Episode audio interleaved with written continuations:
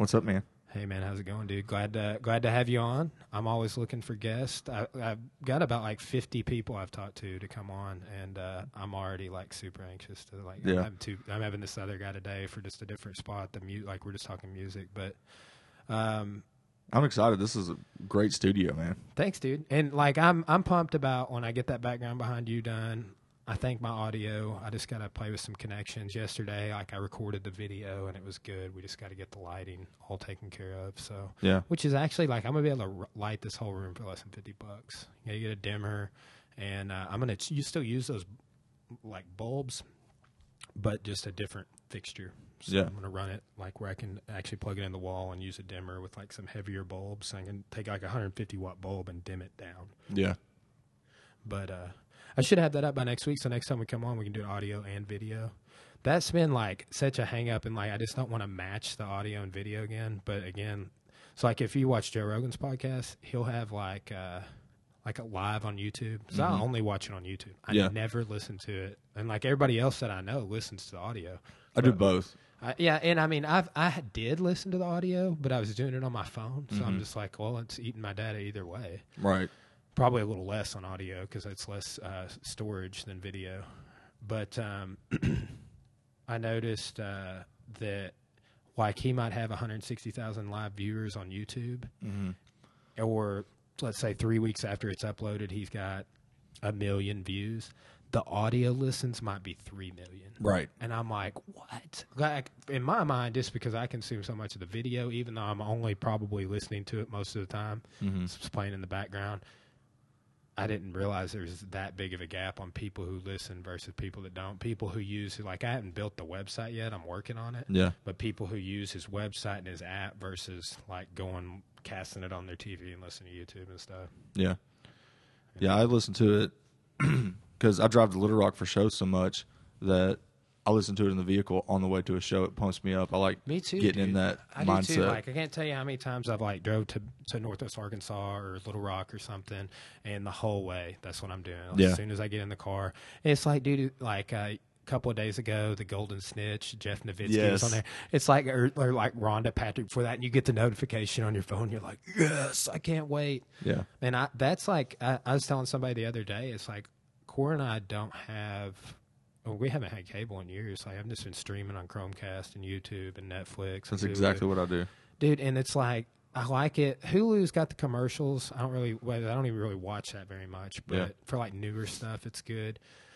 But I just like that's like something like Joe Rogan's podcast, or I listen to some other podcasts. Like that's where I get commentary on the events, and then I might want to go look them up. But man, even like the news articles that are being pushed to my Facebook are just total garbage. Yeah. It's all clickbait and ads for something else. Yeah, and like now, I don't know if you noticed this, but like you know how you've been getting the video ads on Facebook. Mm-hmm. Now, like if I like for like BJPenn.com for example, they that- or Alpha Team Alpha Male, like I follow both those pages on Facebook, and Yeah. I'm about to unfollow them because every time I click a blog, and I get it, you know, I wish my blog had ads on it or whatever. Right. But every time I click a blog, it's like in five seconds, Mm-hmm. this ad you can close it, but you can't close it. Right? It's just like the YouTube video ads and stuff. It's like uh, kind of delays your ability to scroll, or like it'll go off to another page Mm-hmm. when I'm trying to read about.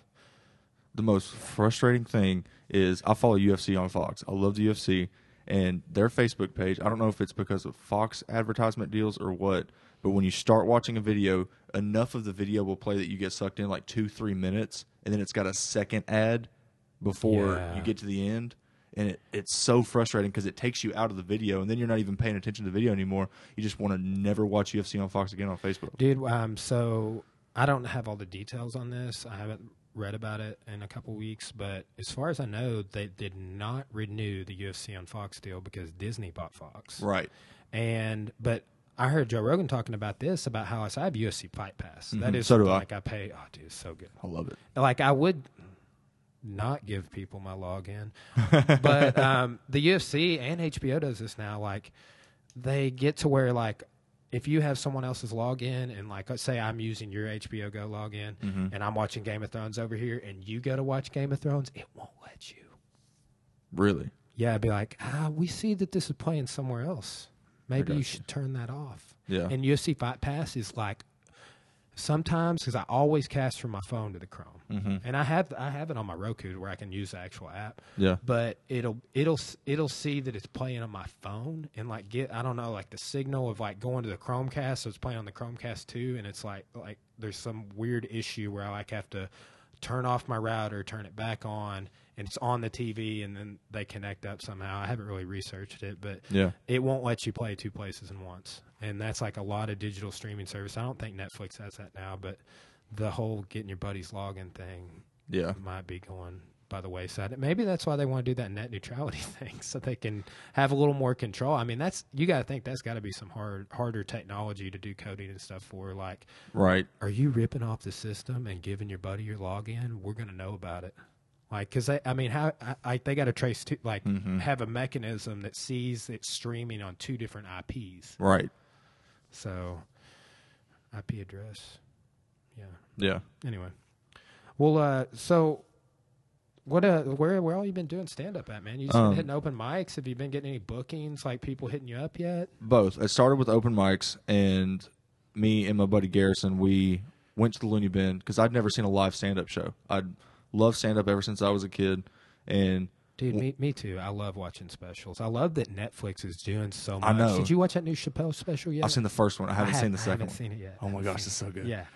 But uh, like we went and there was a comedian from Oklahoma. His name's Billy Bazaar, and met him after the show. And I had already had notes on my phone from ideas for bits and jokes that I had, and I was just talking to him about it. I was like, "Yeah, I've been thinking about it," and I wasn't trying to be like a groupie and be like, "Oh yeah, I'm trying to think about doing stand up too." But I was genuinely asking him questions, and he put me in touch with a guy in Little Rock named Paul Hodge, who set me up with an open mic, and that's how I got started. And I've been doing open mics around Little Rock. We went to Dallas and did some. I saw that, dude. That's Yeah. awesome. Have you uh, made it as far down as Houston yet? No, I haven't made it to Houston yet, but I am going to the Joe Rogan show on the 26th in Houston. Oh, nice, So dude. excited. Check this out. So, like when Core and I went to Vegas last year, I got to go um, see two UFCs in the T-Mobile Arena. It was Yeah. Michael Johnson versus Justin Gaethje, which was like a barn burner. Yeah. we went down to like that old part of Vegas where they have like the free concerts and stuff all the time.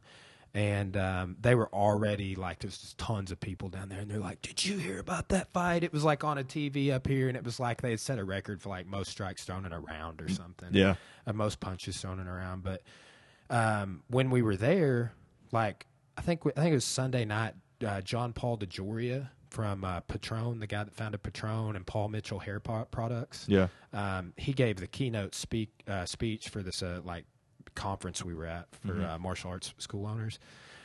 And uh, the very next day in that same theater, I forget. I think we were at the MGM Grand, and it was like the um, KC Theater or something like that. It was it's a real popular theater. It's super nice. They have like these weird little like terraces where you can like stand, but it's like a spiral staircase kind of to get up. It, I believe it's like multi levels. It was a cool place to uh, listen to a keynote. Yeah. Um, and the very next day, while we were at the Michael Johnson Justin Gaethje fight, Joe Rogan was doing stand up there, and I'm just like, man, that would be. And it was like his new special or whatever. Yeah. Uh, I would have, and I think it's the one that just came out on Netflix. But man, I would have loved to have seen that. And it's like we were in the room. It was at the day before. Yeah. What What were tickets for that? Um, they're. I got them for Christmas, so I'll have to go back and look. Best My- Christmas. I know. I was so excited.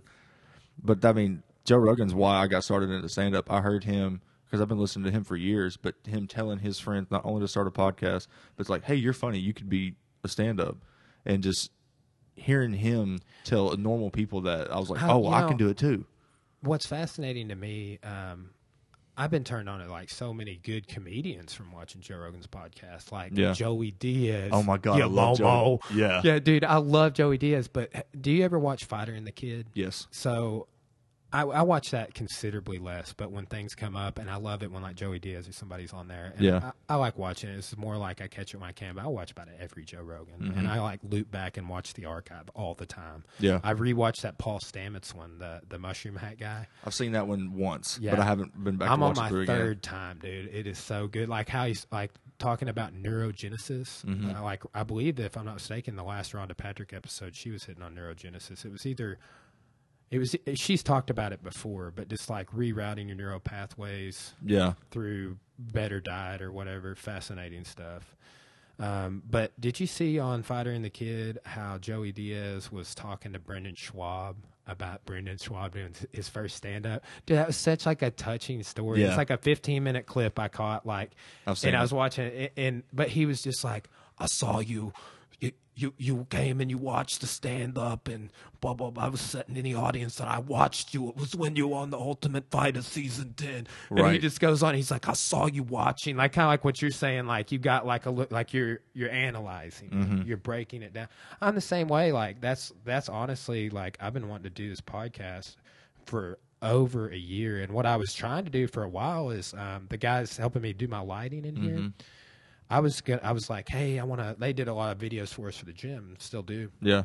And uh, I was like, man, I want to start a podcast, blah, blah, blah.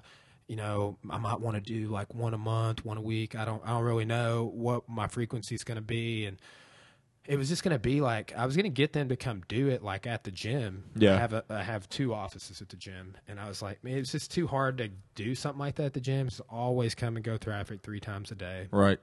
and it was going to be expensive. And I'm like, dude, I could just not start it for a while, kind of save some money. I did some private lessons and just save save some money here and there. I mean, I'm a maybe a stack on all this stuff. Yeah. I already had the table, um, and I've gotten stuff. I probably spent three or four hundred bucks since I got all my original stuff. You know, but that's been again the funnest part of do, is just figuring out how to do all this, how I want to do it, troubleshooting. I mean, it's frustrating at times, like trying to get the right audio because you gotta. Like I, I cast, like I'll get like what's on the camera up on the TV, and you got to sit Yeah. there with headphones in the camera, because I mean things like um like evolutions of things I may do, I may end up that camera is like two or three models down from Joe Rogan's Yeah. um, same model line, but it's uh, for what I'm doing, it's totally sufficient. It shoots good image, Canon Vixia, but that is a cheap enough camera. I think it retailed for 400 bucks, but I bought it like 40 percent off. Yeah. for, from Best Buy, and it came with a 64 gig memory card on Cyber Monday.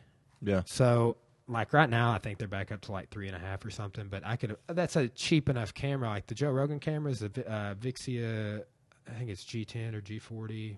I forget what it's called, but they're a thousand bucks a piece, and those dudes are running four, and have this thing called a TriCaster. So like when you see them, like when Redban was their producer, um, you see a lot of different um, shots. You see like Yeah. uh, you'll see like a close up. I was watching an older Joey Diaz when you see a close up on Joey, and then you see a split screen between Joey and Joe uh, and uh, Joe Rogan. Yeah. So like you don't really Jamie never does that, but basically, if you're talking, Jamie is the guy sitting back there and he goes, and it goes to your face, Right. So like it cycles the camera. So like I'll always have this shot. I Mm-hmm. can move that around the room if I'm doing a solo and want to do a video. It's like my history podcast, and um, but getting a couple other cameras in here and being able to do something like that. The TriCaster's a little expensive. Digital like digital audio recorder, something I'm gonna get. Uh, but it's cool just like having little evolutions. Like this is the the super humble beginnings Yeah. of you know just the whole idea of thinking over a year of how do I want to do this, what I want to talk about. Is is there? Am I going to be able to get guests? And like, it's funny how like everybody that listens to podcasts is mm-hmm. like, dude, what a great idea! Can I come be on? I'm like, yes, we Yes. ha- we have something we can talk about. It's like you got a niche with with comedy. It's like, where else am I going to sit down and talk to a comedian about comedy Right. without like going to an open mic night or whatever? So that's the cool part. Like I had uh, Jesse Weiss. He's a he's a PhD in sociology, and we were going to talk about national parks. He's been like every national park, and he was Mm-hmm. going to talk about like the reduction of the national parks. We just ended up talking about Star Wars for an hour and forty seven minutes. Yeah. I'm like, we can talk about national parks next time, dude. Yeah. No big deal.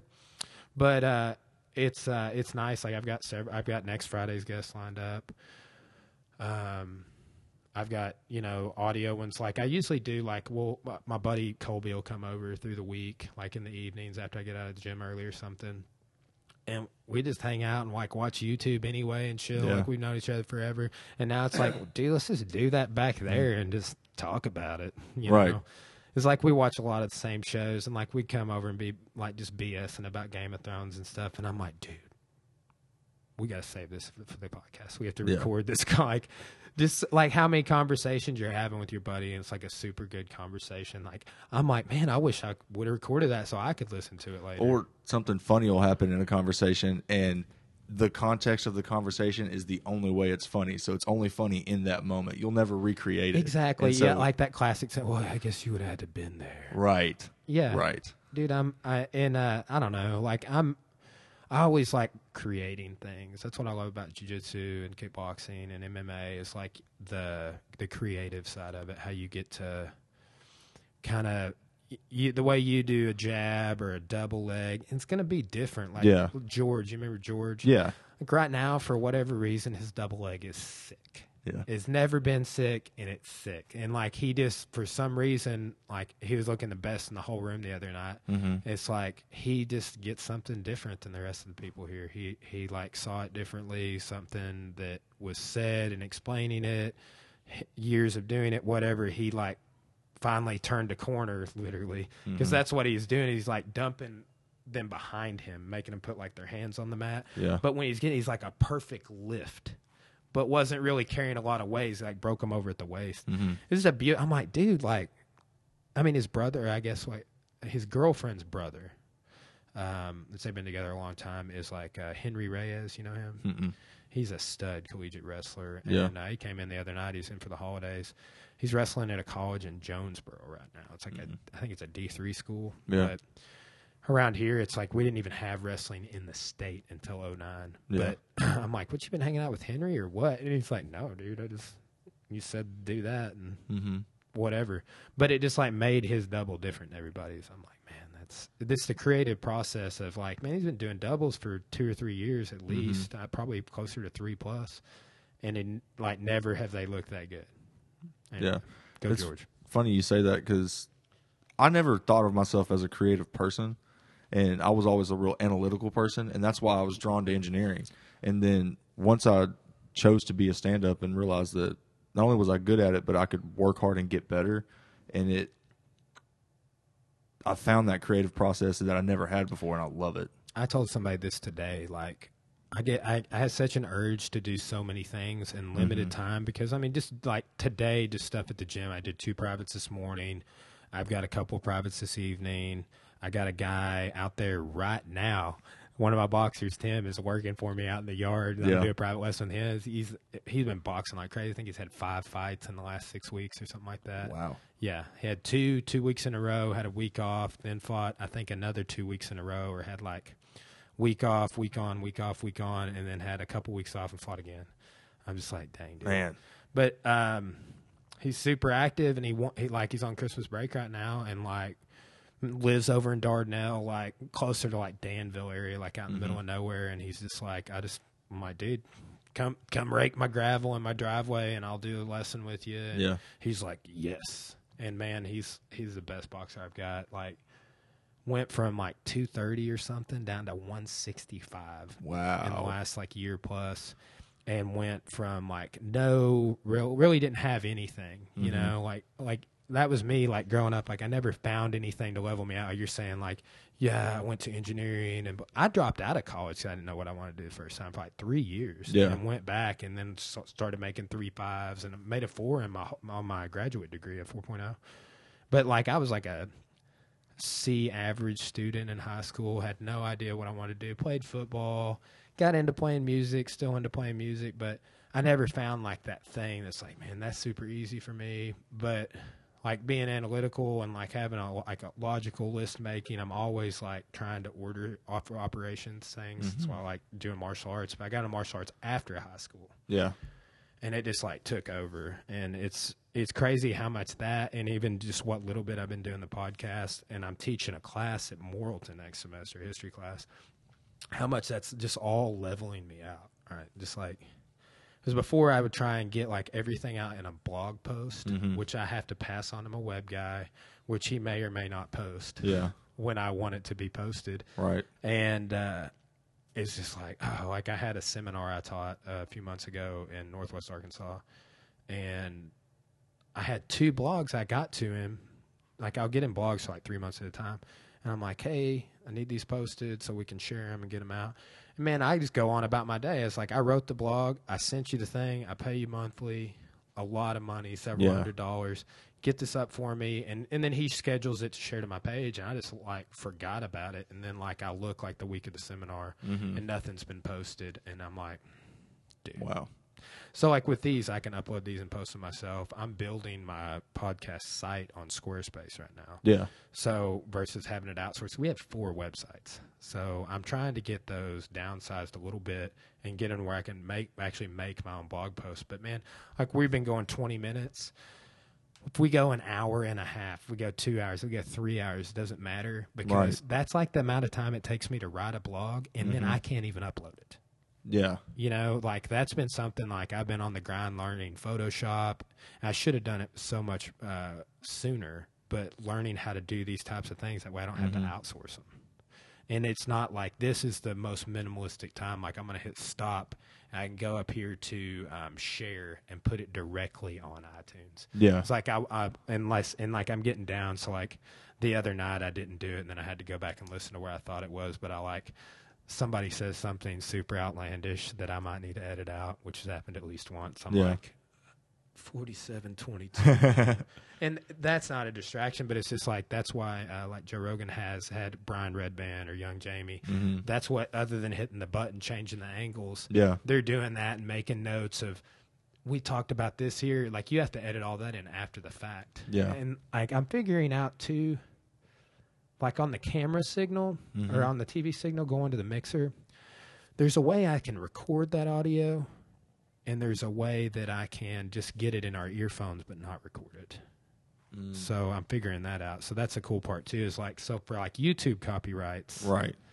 and then this what you're editing in after the fact and that that's another cool part about doing is just figuring that stuff out like but man back on that um the comedy thing the listen to joe rogan talk about the process that's exactly how i do my jujitsu bro Dude, I that's how I explain it to people. When people ask me about stand up, I tell them it's verbal jujitsu. It's the same grind, it's the same work work ethic, it's the same creativity, and it's the same long process where like for- refinement Right. And like if you consider somebody like Joey Diaz, Joe Rogan, Bryan Callen a uh, black belt, I'm a white belt.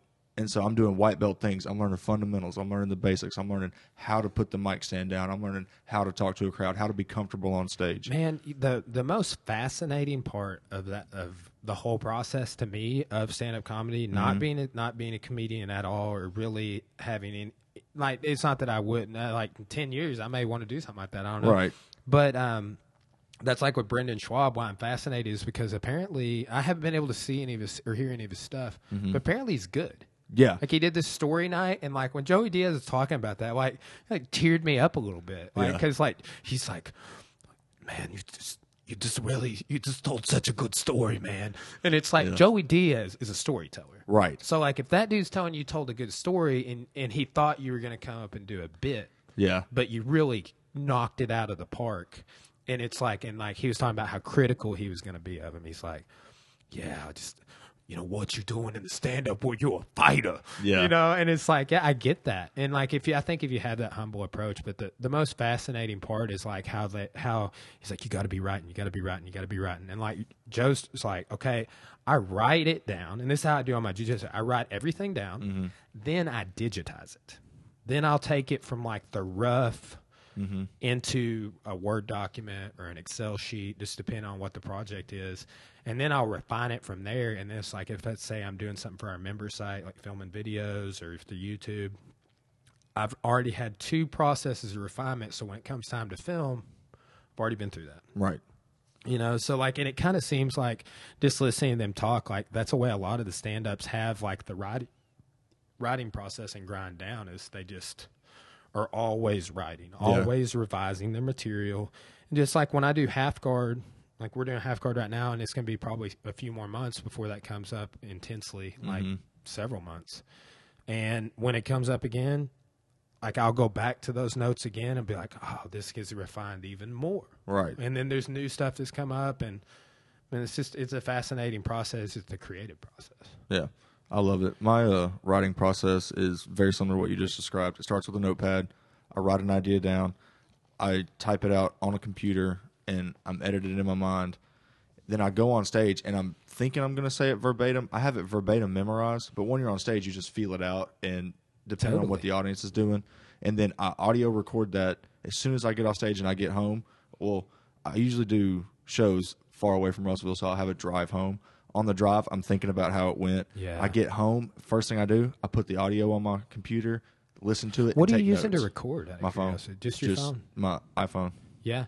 Um, you know, I and I have one, and I want to get a way nicer one. I'm and there's so many options, but the digital audio recorder, I have one I used like when I was in school. Yeah. like, taking college classes, but um, it'll record like up to 12 hours of really clean audio. Yeah. But I can I can use that for what I'm doing in here, but it's just not like this device is like at the time I bought it, man, maybe 10 years ago Yeah. maybe not that long, maybe eight years ago. It was like a forty or fifty dollar device, and it was like the biggest memory on the on those you could get at the time. Yeah. I tell people the first flash drive I bought was 512 megabytes. and It was like 40 bucks when I started school. Now it's like you get like a 70 or, or like or whatever gig or 64 gig, and it's like 10 bucks or some shit. Yeah.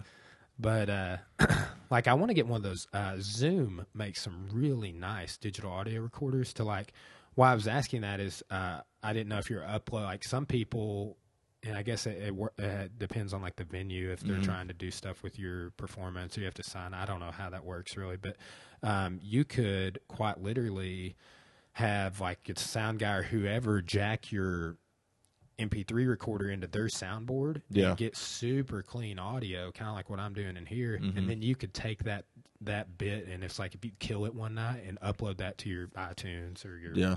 YouTube or whatever. Huh. I'd like to talk to him about that. My thing is, is that I've only released one of my bits or one of my jokes online because everything.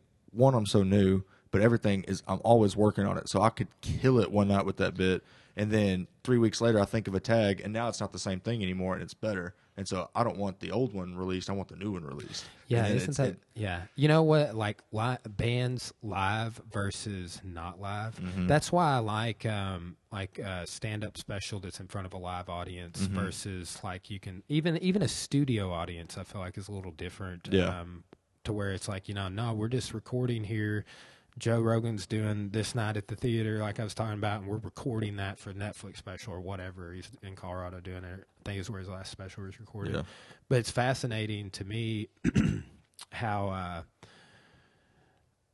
he can just uh, have a good a good night or a bad night, right? And like I've seen Right. I've seen comedians live where it's like uh, like Mike Birbiglia would be an example. Like I've seen him absolutely kill it, and Yeah. then be like a little drier. I've watched like almost all of his stand up that Mm-hmm. I, all I could get my hands on, but like enough to enough different specials or like a spin-off special where he's telling some of the same bits Mm-hmm. or like watching him on YouTube and it's like, yeah, he didn't really kill it as much there, but I noticed bands when they release an album like Widespread Panic's my like my favorite band of all time right now. Since John Frusciante's no longer playing guitar for the Chili Peppers since 2009. So they're like they're my favorite band, but their albums are really I mean, don't get me wrong, they're good. Yeah. Some of their songs are awesome on their albums, but nothing compares to their live performance. Like I've heard that about the Rolling Stones. Yeah. Uh, I saw Roger Waters from Pink Floyd um, twice in 2017. Dude, like any that was better to me than any rendition I've ever seen on YouTube or anything of Pink Floyd with David Gilmour and Roger Waters Yeah. it blew me away. And then, like that's another thing. Like I know that some concerts don't want you to record, and I, I'm sure mm-hmm. like you doing stand up bits, you feel the same way. Right. But like I was looking, and I'm gonna start trying to do this a little bit like a DSLR or something if I can get them in. But this guy I go with, he records periodically, uh, like one song a show, and puts them on his YouTube. Mm-hmm. And it's like he has a little DSL, it looks like a digital camera, which is usually pretty cool about coming. But like the song "Dogs" by Roger Waters on YouTube, I'm talking like a from up in the nosebleeds shitty iPhone version. Yeah. It has like a hundred thousand views on YouTube, and I'm just like, why didn't I record dogs? Right. While I was there, you know. Uh, Right. But that's like something that, and well, like I kind of ethically have not like an issue with it, but like I get why they don't want you to do it. Yeah. And I also like, man, I think that the whole Spotify thing, I have Spotify and I pay for it. Mm-hmm. And I actually, like, I've heard enough musicians talk about it now that I feel guilty about it. Yeah. They get paid like point zero zero zero zero zero nine per, nine cents per listen. That's why bands like Tool are Yeah. like, no, F you, we're not putting our stuff on Spotify. Led Zeppelin wasn't on Spotify for like the first year I had it, and then they finally put all their stuff on. I was like, thank you. yeah. It, but it's just a selfish thing. It's like that doesn't do anything for them, and they don't need it. Yeah. Uh, I want to say that the Beatles aren't on Spotify, or they weren't. They may be. they now. are now because I listen Yeah. to the Beatles on Spotify. I love Spotify. It- Yeah, me too. And like when I first got on the paid service for the gym, so we Mm-hmm. listened to it while we got classes going on, make Yeah. playlists and whatnot. Because we were on Pandora before that. And you know, Pandora gets commercials. It's hard to moderate what comes on. Like we'd Yeah. be listening to like Rage Against Machine radio, and like had thumbs up some other stuff, and like it like lumps it into the same genre as Yeah. Rage. And next thing you know, you're listening to an acoustic song. Yeah. Like, and it's like you're in the middle of like Fight Train. Yeah. While, while you're trying to choke somebody out, Taylor Swift comes on or something. I know, right? Yeah. Yeah, you know, uh, somebody that's like really big right now that I, I'm really like kind of a, a dick about, tired of hearing about it. But Demi Lovato, like every time I turn on my Facebook, it's like, do you know Demi Lovato does jujitsu? She's a blue belt now. Did you know about it? Like every article everywhere, it's either her or Mackenzie Dern, and I'm like, yes, I know. I Yeah. know, I know. Uh, but she sang the uh, national anthem at uh, the Mayweather McGregor fight, Mm-hmm. And then she has this little hit on the radio, and all the girls at the gym are like, "Yeah, I don't even remember how it goes or anything." But I'm not really much of a pop hits type of a guy, but I, I believe Cora is, and I know a lot of people at the gym want to hear that that hot song that's on the radio while they're doing fitness kickboxing. Yeah. But uh, I I know I'm not really into Demi Lovato in any sense of the word, and like I would be. I'm just like the celebrities doing jujitsu thing. It's cool, like it's good for the art, but like, why do we have to hear about her doing it so much? I'm like, can we just go back to hearing about how Ashton Kutcher's not a purple belt? Like, Yeah. you know, because everybody's talking shit about Ashton Kutcher's purple belt for a while. But uh, and then before that, it was like they can't get Paul Walker a post-humanist black belt. That's bullshit. yeah, Yeah. I, I get it, but uh, for whatever reason, I think it's because she's an attractive female pop singer. Mm-hmm. Like they won't shut up about it, and um, but it is spreading awareness. Like I want tons of people to know about jujitsu, and uh, there's a lot of talk about jujitsu in the Olympics over the last few years. I personally don't think it's going to happen. I think there's got to be a lot of refinement in the sport before that can happen. Why do you think that? well, like I'm looking at the traje- trajectory of like Olympic judo Mm-hmm. and just the Olympics and how things become sports through the um, IOC in general, Yeah. and a few things. So, in '68, ironically, maybe it was '64. Okay, I think '68 was the first year judo was an official game, but '64 there was a demo game, and there was also sambo. And Yeah. all those sambo people competed in judo and did well Yeah. uh, under the judo rule set. And but there was also sa- sambo as like a a demonstration, right? And all those people ended up entering the judo game, which is like a summer game, I Yeah. believe, in '64. So then judo becomes an Olympic game four years later, and this is after years. Like um, the guy that invented judo was an internationalist. Like he wanted, like he would.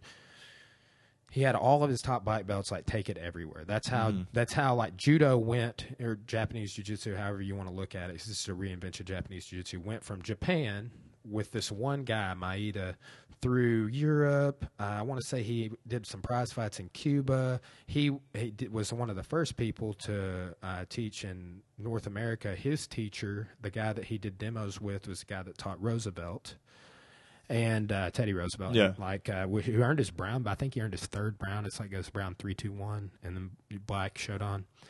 But then this guy ends up in 1911, I believe it was. So 1907, TR was getting all this pressure domestically about Japanese immigrants because everybody in America is racist. Yeah. I'm just kidding. That's a hasty generalization. But um, at the time, they were like, Yeah. we don't want any more Asian immigration on the West Coast. So they made this thing called the Gentleman's Agreement, which was basically like, hey, we're not going to put any like harsh sanctions out on you, but I need you to agree with me, Mr. Emperor of Japan, or whoever was making the making the shot, calling the shots, uh, diplomatically speaking, not to send more Japanese people here, which is crazy. But I mean, you got to think by th- from then to take like Takei. George Takei was in a concentration camp in Arkansas when he was a little boy. I didn't know that. Yeah. Um, I want to say it was Jerome or Rohwer. Those are Yeah. the two places. Like when we went into World War II against Japan, they opened up Japanese internment camps. I knew that, but I didn't know. Yeah. Ironically, George Takei Yeah. was, uh, yeah. Anyway, I wonder if that was the summer camp he was talking about. oh, that was wrong. That's Um, funny. Yeah, he's been in the news a little bit lately. Yeah. But um, so this guy Maeda ends up immigrating to Brazil hmm and teaching these people named the Gracies. And that's not that's a fascinating thing. There's a um, all uh, Portuguese and Brazilian primary sources, uh, for the most part, and some Japanese, a book called Choque, C H O Q U E. You can get it on Amazon. It's like a two parter and super thick, but it talks about all the lineages in Brazil that learned from the same guy outside of the Gracies, like a side of the history Oh. no one knows. It's Yeah. like he wasn't just teaching them; they were just in the class, Yeah. and then they reinvented it as BJJ. Yeah. But the whole Olympic trajectory side of it was it had to it had like that guy was in Brazil proliferating judo, but he, mm-hmm. from what I understand, was kind of a black sheep of the judo community because he would like do prize fights and stuff, and they're Yeah. like, "We are all about preserving the samurai spirit, honor, discipline, integrity." Yeah. you know so like bushido values and codes of ethics and honor and mm-hmm. kill yourself with your sword type stuff and Yeah. i'll cut your head off after you do that to keep it honorable I that's crazy that. dude seppuku it's like let's say i was going to commit seppuku like Yeah. i've shamed my family so i'm going to commit suicide out in front of the town square or whatever wherever Yeah. you do it like bear after i stab myself in the belly with the short sword i need you to cut my head off will you do that for me please I mean, I guess if that's right, really what thank you It need. will bring honor to my family Yeah. so, but yeah, fascinating that like I mean, it would always be like you get like your bro to do it, Yeah. like unless it's and that's what they said say that would bring about an honorable death. But uh, and you couldn't always get your bro to do it. Sometimes like you were getting you were committing seppuku. Most of the time you committed seppuku because you committed some dishonorable act. Right. And it's like you get your bro, or maybe it's even the um, like they did a scene like this in Last Samurai. hmm It's like those guys were kind of bros, like the dude that was training the like uh, the Tom Cruise side of the army Yeah. versus the guy, the samurai bandits or whatever you want to call Yeah. them. It's like they those two dudes knew each other. You see that scene where the guy's like in the military outfit and he's like got all the samurai standing around him. Mm-hmm. Yeah. He stabs himself and then they cut his head off. It's like, yeah. So sometimes it could be, I guess, like enemy forces or your Yeah. opposition on the battlefield. But uh, fascinating. But here's the thing: so you already have wrestling in the Olympics, Right. and you have Greco-Roman wrestling. So you have freestyle, you have Greco. Different rule sets. Like Greco's a lot like judo. So like why I could see BJJ being a game is because um, it's a lot like freestyle wrestling. It's not the same. Mm-hmm. It it's similar. Um, BJJ is the only like fully comprehensive rule set, but even in like the IBJJF, they've made all these weird rules. I think to make it more sports centric. But like Mm-hmm. judo used to be a lot like uh, you could say freestyle, Mhm. and then over the years, from like the '60s, they would be like, "Okay, I can't touch the legs. No touching the legs. That looks too much like wrestling. We want to keep both of them spectator friendly, while making them two different things." Okay. So then it was you can't touch below the belt. You can't drop your knee on the mat. There's another rule you can't you cannot throw someone while they're in a submission. So like um if I put you in like a Kimura type hold, I So Mighty Mouse is out. yeah, he's out. Dude. Yeah. He's out. Well, I guess that that was uh, that would that would be legal Okay. because it's like he lifted him up, and I mean, I don't know how they would interpret that because he was kind of in the armbar really before he hit the mat. Yeah. But I think what they're saying is like, um, I could like if you had my collar, I could Mm-hmm. reach under your gi and grab your sleeve and like straighten your arm out and like wing it out kind of weird in a bent Yeah. or a straight position, armbar shoulder lock, and then you essentially have to do a roll out of that.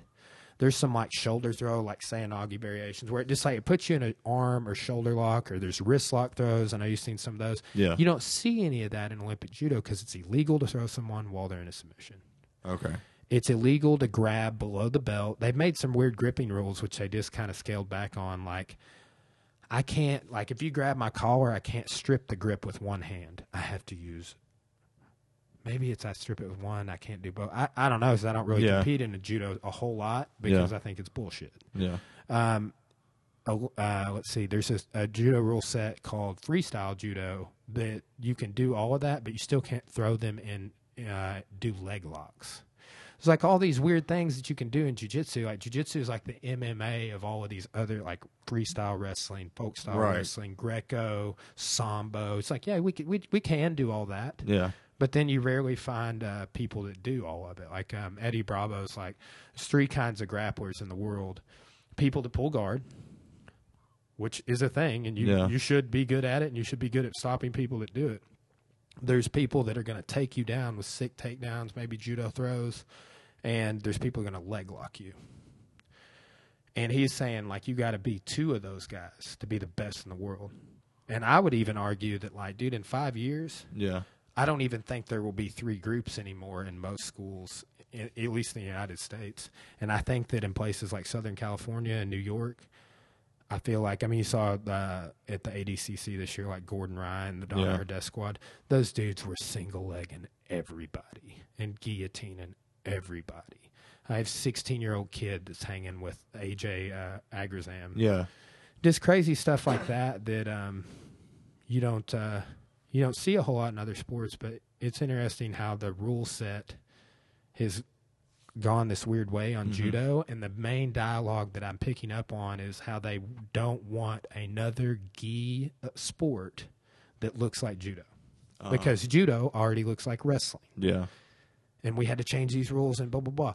I think it would be like, well, you got freestyle and Greco, and you got judo and jiu-jitsu. Yeah. Makes sense. And um, there's like a thing right now. It's a summer game. It's called the Newaza game, to where it's like it's, it's a very IBJJF centric rule set, Mm-hmm. but it's like all the ground fighting portion of judo. It's but they're calling it Newaza, which means mat work techniques. Yeah. Real, really interesting. But anyway, that's. I hope jiu-jitsu makes it in the Olympic Games. It'd be great for the sport. Like I guess Demi Lovato is great for the sport. but uh, that's I think that's where, where we got on this. But uh, I I don't know if we'll see it or not. There's a lot of people that think we will. Pedro, um, Jimmy Pedro, he's the like one of the Olympic coaches for the U.S. team. Mhm. Caleb from Inferno just had uh, lunch with him a while back, and he's who sold me my uh, new mats at the gym. We just got new mats Yeah. he's one of the owners of Fuji Mats, and he was saying that he thought that like Caleb and I would be like in our fifties before Jiu-Jitsu's been an Olympic game, and he's plugged into like some knowledge of the Yeah. goings on of the Olympics and whatnot, um, or the IOC or whatever you want to say. But anyway, Yeah. we'll see. Do you, do you watch that documentary um, about Olympic doping? No, Icarus. It's on my watch list. I have not had a chance to watch it yet. Dude, I was I'll say this. So when you watch that, Mm-hmm. go back to director was on Joe Rogan. Did you watch that? Bryan Fogel. Yeah. just as good as he tells the whole story. But you really, I watched Icarus twice. I watched it before, and I wasn't. I didn't really. I I watched it and like fell asleep because it's the end of the night, Yeah. and then like started rewatching it, and then didn't get all the way through it. But then like I saw Bryan Fogel and Joe Rogan and watched all of it. Yeah. And I was like, oh my God. But then I, in between that, right around the same time, Jeff Novitzky and Lance Armstrong were on Joe Rogan and like the 500s or something. Yeah. And then Novitzky just came on again. Yeah. So like Icarus, those two Novitzkys and Lance Armstrong podcast, like really, really give you a lot of information on doping and Yeah. how it's going on. Um, and I mean that's a topic they talk about all the time. But what uh, what do you think is going to happen with Jon Jones? Um, I have no idea. I think, I think John Jones may be the first. What we see in MMA, how you know how football players, football is such a popular sport that football players do fucked up things and then they're still allowed to play. Like they gotta, they gotta like pay some fines, maybe miss a couple games, and we're all just gonna look the other way and pretend like this never happened.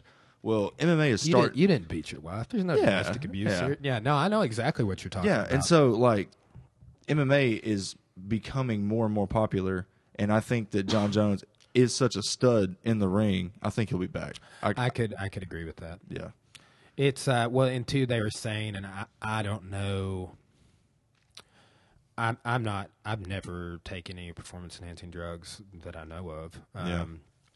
But they're saying that uh, Jon Jones, you know, there might be a technicality, might be it's like you're already opening up that loophole. yeah, But here's the thing: like, well, he tested, uh, he tested clean two times. Novitzky was saying this, and I'm like, dude, if you don't think Jon Jones is getting blood transfusions, yeah, you're crazy. Like Jon Jones is a millionaire. Jon Jones has the resources to put the right people around him to make sure that he does not fail those drug tests. They tested Holly Holm nine times, uh, which they just said that. That's how I know. They said on the the Novitzky, Novitzky Yeah. episode. Out of, I think it was like leading up to the cyborg fight. Mhm. And they're like, well, you know, there's been really no allegations about. Oh, dude, I've heard tons of allegations Yeah. that Holly Holm does performance enhancing drugs. yeah. And we'll talk about the ones I heard and why people are saying she did it online. I'll actually pull it up on my phone while we're talking.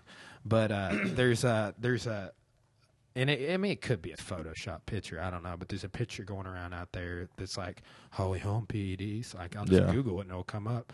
But um, I th- like on that uh, Icarus. Uh, if it was Icarus or it was Bryan Fogel won, they were like, you cannot win an Olympic gold medal, which I'm gonna say you can't win a UFC title fight Yeah.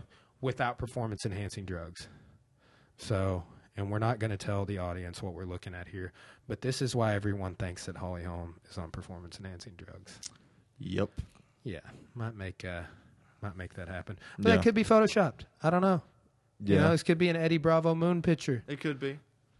I don't know. Holly Holm, Flat Earth 2018. It's the new conspiracy. Yeah, man, that was a good fight. We're gonna one of my guys and I are gonna break it down on. Um, You talking about the Holly Holm Cris Cyborg fight? yeah, we're gonna uh, yeah. Yeah. we're gonna re, we're gonna rewatch the main card. So we're gonna watch the Condit fight again. We're gonna watch um, the Khabib fight and the Holm fight. We might watch. I think there's five. Khabib, yeah.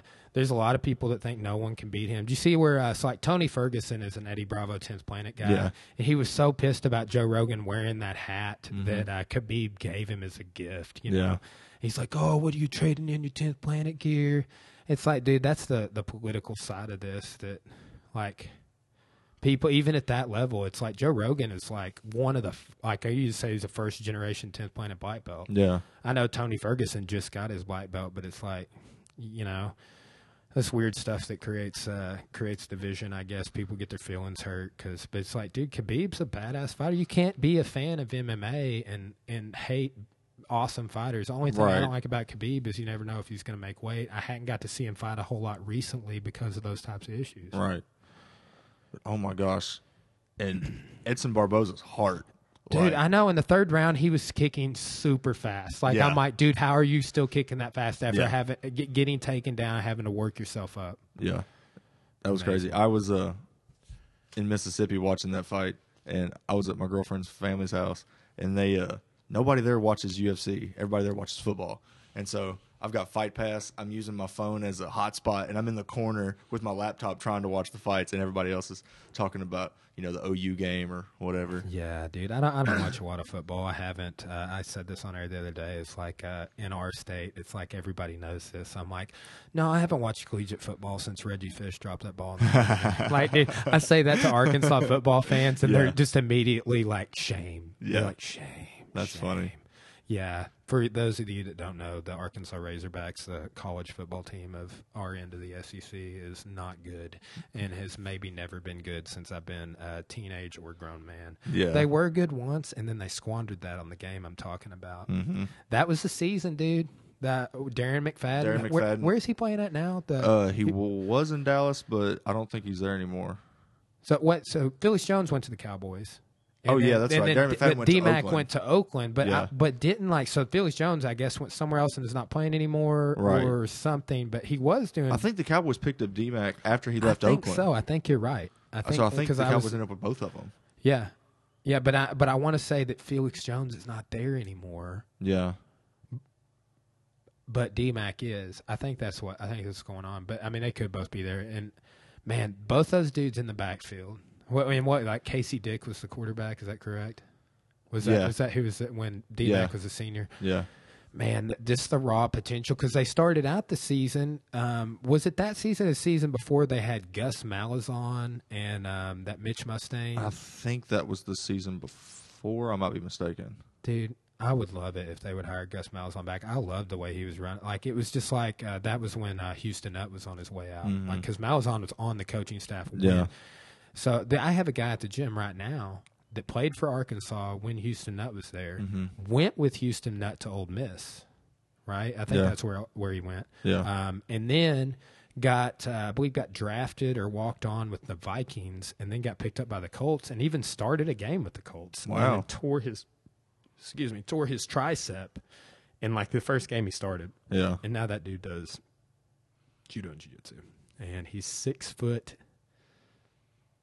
eight or Sounds 10. terrifying. Yeah, he's he's a savage. Yeah. What's so funny is like you know how like you ever grapple with like a smaller person or a female or like I grapple with some of the kids in Mm-hmm. kids class. There's an odd number, and I'll even pick the bigger kid. You know, like, Yeah. and it's still like it's awkward, like figuring out how to grapple with a way smaller proportionate to like you. Right. So like that dude, like his only awkwardness was learning how to dr- how to grapple with like normal sized people, like Yeah. you and I. Yeah. You know, it's like yeah, I'm six foot, you're six eight, six ten. I can't remember how how tall he is, like two eighty five. He weighed like I want to say say he weighed three three fifty when he was in the NFL. I'm like, dude, that's crazy, bro. Matt Hall's his name. He's he's a total savage. He works Yeah. at the jail. How would you like that dude to be locking the door on your cell? I might, like, dude. Well, a couple of my guys have worked at the jail, and apparently, like, on any given day at the jail, someone might throw poop at you, Yeah. and I'm like, dude, ain't nobody throwing. Yeah, poop at I'm this not guy. throwing anything Yeah, at I that know, man. dude. It's just like I bet he walks down the block, and everybody's like just standing up straight and stuff. Yeah. too funny. And that's how UFC fighters feel about Francis Ngannou. Oh, dude, he just decapitated Overeem. Oh my god. Just like punched his head off of his body. I was like, Well, Overeem's dead.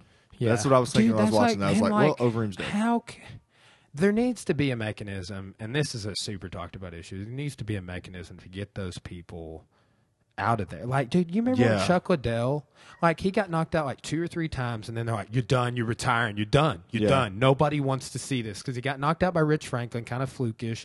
Shogun TKO'd him, but he kind of went out. But people go out all the time. It's like Alistair Overeem got knocked out way more times than Chuck Liddell Mm-hmm. did. Um, Rampage knocked him out. Let's see what Rampage, Rashad, Rich Franklin, and Shogun. But the the Shogun TKO was not horrible. I felt like it was an er, earlier stoppage because Yeah. he'd been I mean, knocked out a compared to couple the of other times. ones. But so that's four. Yeah. And all all my memory in the UFC, I mean, he took some damage, uh, but he you know never got knocked out clean. I think just like when Rashad turned his bell like that, I, Yeah. that, that knockout was sick. I think it was a lead hook that he caught him with, and that was like, oh man, Chuck's dead. Like he got knocked way the f out, and I was I was super shocked about it, but and sad because I was pulling for him to win. It was like Rampage had just come over. This when the the Pride merger Mm-hmm. happened, and uh, well, I mean Chuck fought Vanderlei and did fine. Yeah. Vanderlei's like if anybody's going to come at you, it's going to be Vanderlei. Vanderlei, yeah. But um, yeah, I just I feel like it's like they need a mechanism like, and I, I guess they can't. I guess it's pressure because like I felt like there was a period of time when you lost three fights and you were out. Hmm. And now you might lose one fight and you might be out if you're not a fan favorite. Like, dude, Benson Henderson, they're Yeah. like, you're not, you're, and I have a conspiracy theory on that, by the way. My conspiracy theory is that, so look at all the problems of the UFC.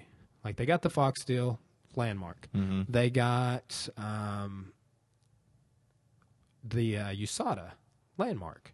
Like GSP said, one of the main reasons he quit is because there was no regulation in the sport of performance enhancing drugs, and I Yeah. still don't think that there is enough. They're doing they're doing what they can, but it also has like created all these issues and deterrents and barriers of entry, and um, barriers of continuity for some people. Like you can't like you can't tell by photo because it could be an after the they just got done fighting photo and everything's flexed out. But like Right. there a lot of people doing those before and after you USADA photos, and like Yeah. man, I just try not anymore to base things off just seeing a photo since so many photos can be doctored. I was like, I'm doing, I'm learning Sorry, a lot about, Holm. yeah, yeah. I'm, uh, I'm what do, learning a lot about Photoshop right now, so I can Yeah. do things for the podcast. And it's, it's remarkable the things you can do with Photoshop. I love the ones they make on Joe. Did you see the Star Wars one they made on Joe Rogan? Yes. Joe Rogan's a little Asian girl. Yes. I was dying when I saw that, bro. But uh, that's just the cool stuff you can do with Photoshop. I could make a photo of any fighter and, you know, do some After Effects on it, just like shade in their abs and Yeah. pump them up a little bit. I mean, it's what uh, people uh, like Kim Kardashian do. Mm-hmm. Have They have their own professional people that, ha- you know, create their own images because they're an industry. Right. So I'm um I think that there should be a mechanism like, okay, Overeem, that's the 14th time you've been knocked out in your career, and that's not counting in gym knockouts. And one more time, you're done. Yeah. Or like set a number, like if it's three, if it's five, if it's 10, however many knockouts it is. Or ha- like, because, dude, it's like they say they just found out for a way to check for CTE while you're still alive. So they have Oh, to really? you just have to look at your brain after Yeah. you've already passed. But there's got to be some way to, to like regulate fighters. It's like Dana White, like personally stepped in on that Chuck Liddell thing. He's like, you're out, Yeah. you're done. So I don't know what the answer is, but Yeah. I, I don't want to see Michael Bisping fight anymore because Right. he's effed up. Like you just He take gets hit like and his eye goes all the way back in his head. Dude, he's like Just floating. blind. He's Yeah. like- I mean, fighting blind. That's like uh, I was happy when Alan Belcher retired because Michael Bisping injured his eye, and he had just had a near career-ending eye injury before. It's like uh, Mike Winkeljohn, Jon Jones, Holly Holm's coach. He only has one eye because he got kicked in the eye. Somebody's toenail split his optic nerve, dude. I, I got to Oh. train with him. He told the story because Yeah. he had to wear. And I'd seen him wearing goggles backstage at the at the UFC several times, but Yeah. um, like just warming up fighters. But yeah, he wears a pair of safety glasses when he works mitts and pads now. Man. Yeah, crazy. I would hate to have to wear safety glasses because, like, Yeah. just like working mitts. Like I worked mitts with somebody, and, and we did bag work, mitt work, and then sparred a couple rounds this morning um, for the cast, and. Like I mean, I was worked up a sweat, and I was just like really letting this person work. It was just a, a, a lady that um, training this wanting to maybe compete this year. Yeah. we just did some super light sparring. I just kind of bipped her with my jab and stuff, and letting her work on me, getting some work in. Because I mean, like if anytime I'm working with somebody, I mean, she 125 pounds or something. It's Right. like 185. It's like I was barely bipping her. I didn't have my mouthpiece in, just letting her work. I just like, don't worry about putting headgear on. Because I'm not going to hit her in the head that hard, and I didn't. I just bipped her and let her chase me, and she got super tired. But I, even I was just moving around, sweating, sweating, working mitts. It's like mm-hmm. that fog those glasses right up. Yeah. Fog them up, and then you can't see, and then you're more likely to get hit. Yeah, hold on. Let me wipe off my safety glasses so you don't ruin my other optic nerve. Yeah. That's crazy about how how many fighters have had those injuries and why. Another thing in the sport, they haven't regulated the finger issue. Is, is why they say you have to point them up, but it's like. I think what they could do on that on fouls is just get more strict. Did you watch Holly Holm versus Germaine uh, Durant? Yes. Yes. did she I hit her after the bell that second time and they didn't take a I know. point? I I, was was like- like, I'm gonna turn this off. Yeah. like, and I, it's like you, you're the worst ref ever. Like, I like, I get that's like J- Big John McCarthy, Herb Dean, um, Rosenthal. I'm trying to think of some other refs that have refed a lot of fights. Um, Yeah. uh, Ms., uh, Mario Yamasaki, uh, Mizugaki. No, is Mizugaki a ref? Maybe I'm just thinking Yamasaki. I don't know. Maybe Mizugaki's a fighter from Yeah. China or somewhere. I don't know. But Mario Yamasaki, people people talk crap about those refs, but in my opinion, those are just the best refs that ref and call the most fights and call the biggest profile fights. yeah. And whatever that dude, whoever he was, that was in that title fight, it's like, dude. Like, here's the thing: that was that would have been a draw if he would have took a point. Mm-hmm. It was 40, uh, 47, 48.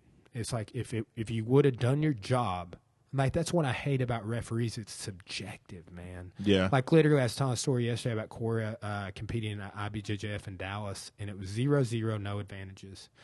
She initiated a takedown, came, uh, and then this girl like had her in mount for just a second, and then the girl rolled over in Cora's guard. Yeah. Cora attacks arm bars and all of this. Girl can't pass her guard. Cora had initiated the takedown. Ref gave the decision to the other girl. Man. Then I'm talking like another IBJJF that same year, same exact situation. But let's say Cora's the other girl. Except that there was like no near takedown at the Yeah. beginning. Cora ends up on top, working to pass the guard. That girl on bottom attacks no submissions, gets no advantage, zero zero. Cora also loses the match. It's like that just because they're, because literally it's like the ref operating off his imperfect memory of the match. Like I mean, I see refs all the time, less so in IBJJF, but like they're checking their phones, watching another match. I see that in IBJJF all the time. Yeah. I've had to yell at a ref and be like, "Ref, could you please watch this match?" Yeah, watch this fight. The yeah, and it was not at an IBJJF that that happened. Um, but it's just like, look, I need you to watch these people. You're here to protect them. Mm-hmm. And if you do have to make a call after the match, like, hey, this person won, raise their hand. Yeah, It's like literally, what are you gonna do? Look at her. Look at her. She won. It's it's just too subjective, and that's like on on taking points away. I think there needs to be some real, real delineated. Like, yeah, you poke somebody in the eye, and it's like it happens more than once. You hit someone after the. I think if you hit someone after the bell, if it's like if you if there's a if it's blatant, like I Right. felt that was. The, I- the first time I thought it was blatant. The second time I couldn't believe the fight wasn't. Well, here's the thing. So, like, the first time, if it, here's what I look at too on that. If it's one punch, Yeah, it's like okay, you, hit, but like that de Randamie got at least two punches landed, and I felt like this in that first occurrence. I felt like the second one jacked home. I felt like she hit her hard, Rocked her. and like she sat down on the stool and was like effed up. yeah, It's like she was sitting there and said something like that one rocked me or something like that. Yeah. Like, and it's like, yeah. And then like Winkeljohn and the the, the guy talking about with the eye, he's in the corner that like they they're like getting up, like the bells are they're getting up and like they turn around and see it and they showed it twice to show at the end of the fight and then Yeah. while it happened, they're like like just throw their hands up like, What are you doing? Oh my god yeah, crazy, man. I I'm really passionate about stuff like that because like fouls are like uh, I got to train with uh, we did a ta- he did a talk. Um, John Hackleman, Chuck Liddell's coach. Is I don't know who it is, but- he's in Glover Teixeira's coach. He's Okay. Glover Teixeira's coach right now. yeah, And um, he was giving a talk at that Vegas conference I was, I was mentioning earlier. And uh, he's like, Well, what I teach a lot of people that don't do MMA and don't fight and they just come here for martial arts and self defense, it's like we teach them how to not get fouled and how to stop fouls from happening. He's like, because Glover Teixeira was in the room yeah, at this um, session we were at, and he's like, Glover's here on the front row. Ask him what it felt like when Gustafsson poked him in the eye. Ask him that if after the fight his eye was not hurting anymore. As a matter of fact, his eye was hurting for a week so bad he couldn't even drive a car. Like I mean, like literally, like Yeah. not just like debilitating in the fight, debilitating more than any other damage he took in the fight for seven days was his eye that got poked not w- more than once. I think it was like two or three times. yeah, But he's just like he how he, how he broke it down. He's like, imagine you getting poked in the eye, not even super hard, just kind of like oh ow, you know, like just like training. yeah, And then you just, you know, go on about your day. And he's like, imagine getting poked super freaking hard in a fight to the point you can't see anymore. Yeah. Like you can't hardly even open your eye. Is it without it hurting? You know how you get poked in the eye and you just want to close Yeah. you just want to close it until it stops stinging. Yeah. He's like, Yeah, it didn't stop stinging for seven days. So God. I mean, and that's the kind of stuff that cuts your optic nerve or severs your optic nerve. That's like, I mean, that was Alan Belcher um, with his eye injury. So, like, I think that's like the third instance we talked about eye injuries. I think eye injuries are, I mean, taking fighters out more than anything. Joe Rogan beats on the, uh, and he talked about it on the Novitzky episode, I believe, on the no gloves thing. Yeah, But it's like, dude, I, I think it was Josh Barnett. I was telling people this. I, was, I, I, I just all the time now I'm telling people how to make a fist, like something that I, I like. I, there's a bunch of papers published on like, on like medical journals about how the thumb only covers your first two fingers and not Yeah. your other two. So these two break commonly. But I think it was Josh Barnett in one fight because of the MMA glove and how hard people hit. You see a heavyweight broke this bone right here between his pointer finger and his middle finger yeah, dude. And like typically, like people damage their thumb throwing overhands or whiff and hit their their mm-hmm. pinky and their ring finger's not covered. But Yeah. dude, when you're breaking between that pointer finger and middle finger, like all the way down to your wrist, like it like looked like it was split in half, like a wishbone oh. on the X-ray. And I was just like, "Bro." but dude, I mean, that's like what what are the fixes for stuff like that? I don't know. I don't know. What would it be like to be that to be able to punch that hard? You just split your hand like that. Well, you got to think like, uh, and I know they they were kind of saying the machine's like super old or whatever, but Nagano, um, Ngannou, whatever his name is, Yeah, Francis, Ngannou. We'll call him Francis. Yeah. very Good old very- Francis. Yeah, very very non-threatening name. hey, Fran. Yeah. Um, but uh, they say he was hitting the like the gel dummy or whatever, and registered like a, a harder punch than anyone ever, or something like just like Ivan, believe Ivan it. Drago and Rocky Yeah. Ford, just whoosh. Like, but um, and two, so I wonder. Like, I, like when you get to that level, when you're about to fight a heavyweight champion, and I don't know anything about this dude and what he's doing other than he looks like a savage when Yeah. he does open workouts and when he fights. But it's like at that level when you're about to fight Stipe and you've got some money and you've been doing well and you're getting endorsements and sponsorship money and blah blah blah blah blah. What are you doing with that money to ensure that you're going to win outside of camp? That's like the Jon Jones thing. It's like I think that dude is doing blood transfusions yeah. and I think he's spending his money wh- what he perceives to be wisely. And I mean, I can't really knock him for it because how many other people are doing it? You, it, I think this. I just like, and, and I've heard uh, several people say this. It's like just let him do it because you cannot regulate, and the odds show this. I was looking at an article the other day because I want to I want to do some spots on like I'm going to do a sports unraveled side where we just talk about just MMA or what I don't know what we're doing right now. But Yeah. um, and where we just pick a fighter and we break down like, hey, here's five fights that were you know led to the de- the downfall of Michael Bisping's career Uh, and stuff like that. Just be Yeah. like. Like just start with the Dan Henderson fight. No, here he got knocked out by Vitor Belfort. Uh, here he got knocked. You know the Yeah. Luke, first Luke Rockhold fight, and uh, here's where he injured his eye, and here's how many fights he had since he injured. Just just break down real stats that give Mm-hmm. you the data to be like, why the f is this dude still fighting? yeah. You know, he used to be a DJ in um, great uh, the UK. Dan Henderson? Uh, no, uh, Michael Bisping. Oh. DJ back scratcher. I played the turntables backwards I did not behind his that. back. yeah, DJ back scratcher. Uh, that that's that comes up. My buddy Colby tells me that Yeah. all the, every time Michael Bisping comes. He's like, DJ back scratcher. It's funny. That's a wrong DJ in the club to pick a fight with. I know, dude. Right? Um, Michael Bisping. He got like he that dude's a bit of a hothead. I, I wouldn't be surprised if that dude's on steroids just because he's like uh, he is a hothead. Like he got in a fight with somebody. He's like his former manager or something. Like got in a like a shoving match, slash punches thrown outside of a courtroom the other day. Really? Yeah, because he ended up having to pay the dude a bunch of money. Yeah. So, but yeah, they like outside the courtroom. There's like a a scuffle. Hmm. So super interesting. But uh, What was his manager doing? That he's like, you know what? If this gets physical, I'm going to stand here and get physical with Michael Bisping. If I was Michael Bisping manager and Michael Bisping wanted to get physical with me, I would run the other direction.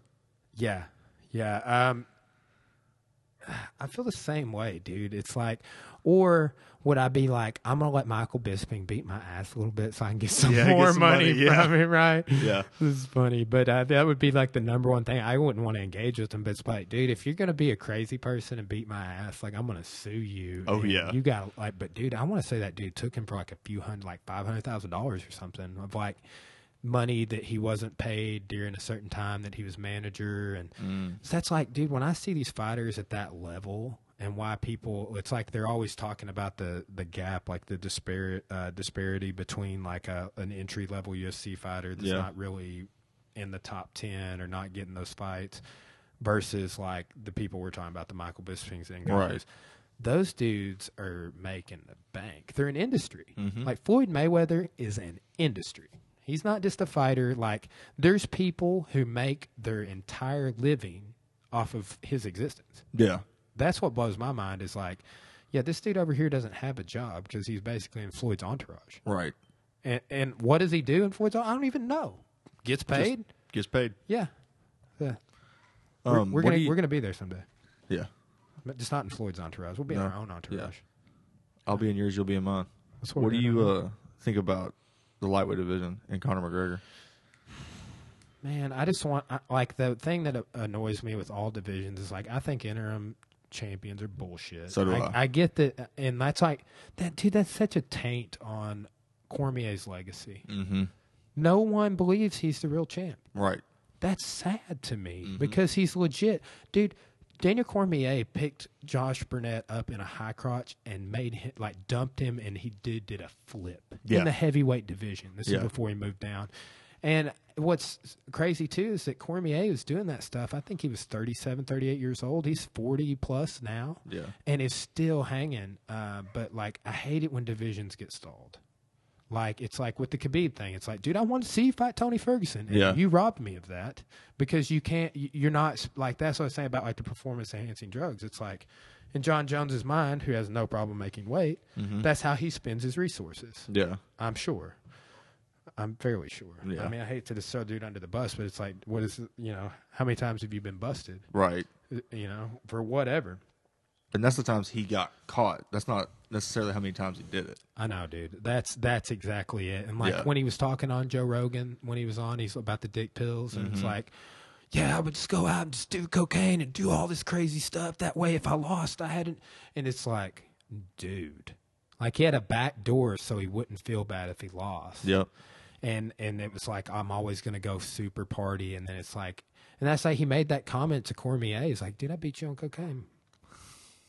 Like it's like, God. damn, bro, Such and that's the dude. that's the stuff that's like makes Daniel Cormier look like a little sissy Yeah. because it's like, dude, you couldn't beat this guy because he's on performance enhancing drugs or whatever. But really, you're you lost to him twice, and after the last loss, you're still champ. And before that, because he is out before you Yeah. get the the championship and unify with the other, and it's like, man.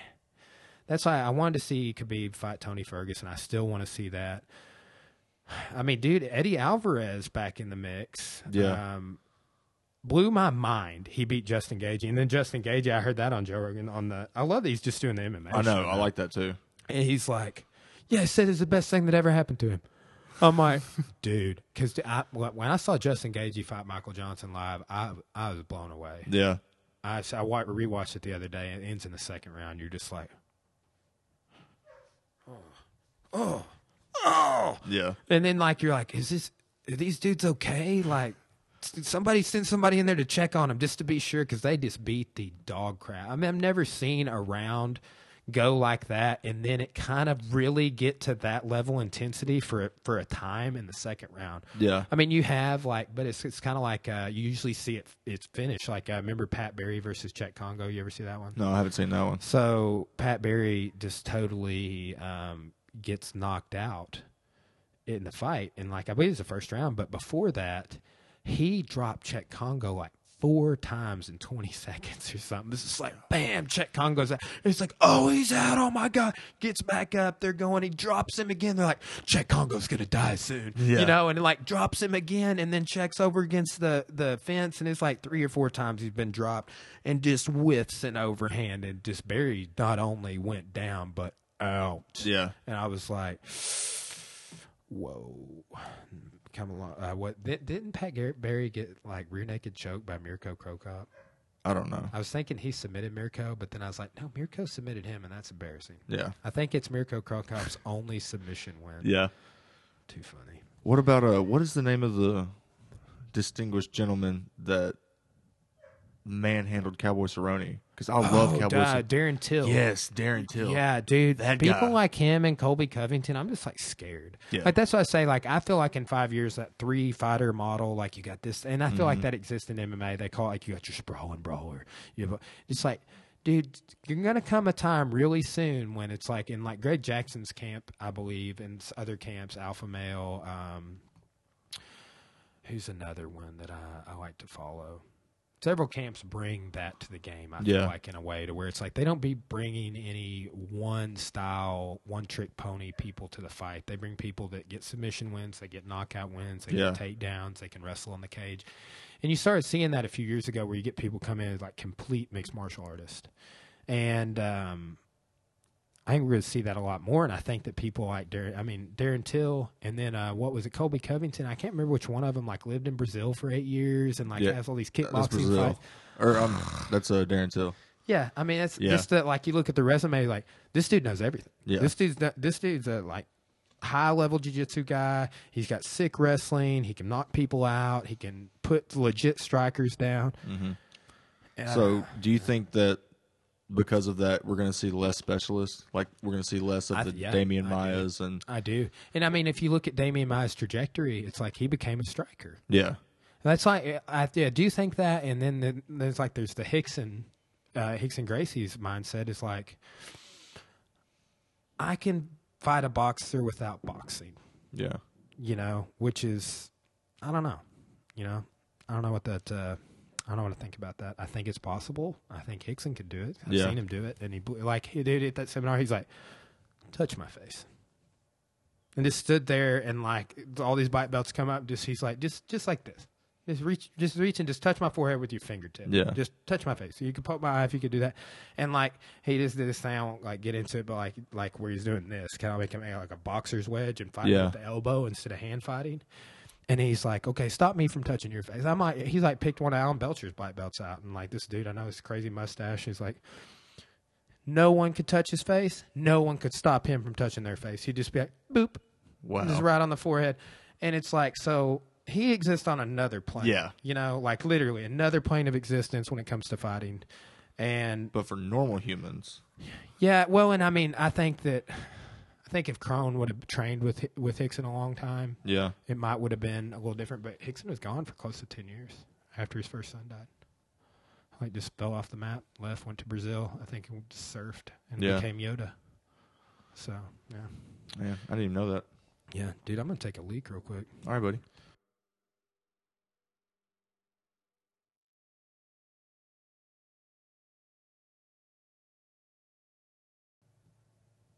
Then that easy, we're back. Sweet. Yeah, no, that's a that's a nice part about doing it this way. Which, like, uh, there's uh, the other day, uh, Core and I were casting. I just got up and went in the other room and did some stuff because Yeah. she was on this big riff about uh, Black Mirror, Yeah. and I was like, I'll be right back. I'm gonna go go to the restroom, go get a drink, whatever. Mm-hmm. So it is uh like I'm looking forward to um just figuring out all the little things. Like the first couple of casts I was like not like I was like stiff or anything, but I'm like, oh I can't I can't I can't hit pause or then you hit pause and like quite literally just pick right back up and it's not even noticeable. Or Yeah. You can just leave it rolling, just talk to the audience or if there's two people in here, like I just got a mic stand yesterday and I've got another mic. It's not as nice as these mics, and Mhm. I can do uh, a third person. So when I have Flavio, this dude holds the Guinness Book of Records for the longest scooter ride. And you're gonna have him on. Oh yeah, he's doing a seminar at my gym, not this coming Tuesday, but next Tuesday, Yeah. uh, January sixteenth, and I'm doing a pro lesson with him. He's gonna be on the podcast, but he's like third degree black belt, first generation Nova União black belt. So like uh, Nova União, like Jose Aldo, Renan Barão, Yeah. and he rode his scooter from Teresópolis, Brazil, or, or Rio, uh, Brazil, Yeah. to Alaska. What? Yeah. On a scooter? On a scooter, dude. And he's been teaching the king or the sheik, the head sheik, the sultan. I don't know. Is he Yeah. sultan? I don't know. And Dubai has been teaching that guy's grandson. That's kind of a Hmm. big deal, I feel. Yeah. Been teaching in Dubai for like five or six years. It's like super nice over there. It's like uh, the mecca. There was a um, of uh, jujitsu right now. Really? It's oh yeah, dude. They had the largest jujitsu class out there, three thousand people, a couple years ago, and I want to say he was teaching at it. So this dude's coming on, going to talk about that. He's he's here doing some competitions and stuff in the U.S. So yeah. I'm looking forward to having him on. And then like two weeks after that, we are talking about Rickson a second ago. I have Jack Toffer on, Mm-hmm. who's doing a seminar. He just did a four hour private with three and a half, four hour private with Rickson. I know, dude. So, but yeah, Rickson doesn't think you need to, doesn't think you need to actually train boxing, Yeah. but train to not get hit by a boxer. There's this, um, someone just told me about this, and they're like, hey, when you said that, because I was telling them this like same story about Rickson, Yeah. they're like, have you heard of, I think it's Melancomus. M E L A N K O M S. I think that's how you spell it. I'll have to look it up. It's, it's a um, possibly a mythological guy from like ancient Greek history that was Mhm. a boxer, and he had all, and like maybe an Olympic boxer, but he had Yeah. all of his wins, but he never threw a blow, and never got hit. So he would like duck, dive, dodge, and dip, Yeah. dodge wrenches. I don't know what he was doing, but he was getting out of the way, and these people would fight him to like exhaustion, and he would win that way. Oh wow. Like he would just like slip, slip, Yeah. weave, slip, slip, weave. Like wouldn't hit them, let them punch themselves out and go to exhaustion. And he was just literally like using agility. Yeah. Some some historians think it, that he wasn't a real guy, Yeah. but uh, I don't know. I, this is a fascinating story. But they're like, "Hey, have you heard of this?" And I'm like, "No, I haven't. Not really. Yeah. Not not in the way I'm reading on this Wikipedia page right now." Yeah. And um, they're like, "Yeah, this reminded me of what you're saying about Rickson." So It's very cool. I've never heard of that guy either. Yeah, now which I'm man. I There's really a, want to look him up. there's a professor. I don't know how long you've been at Tech, but he actually passed away last year. Um, but I took him for as many classes that I could.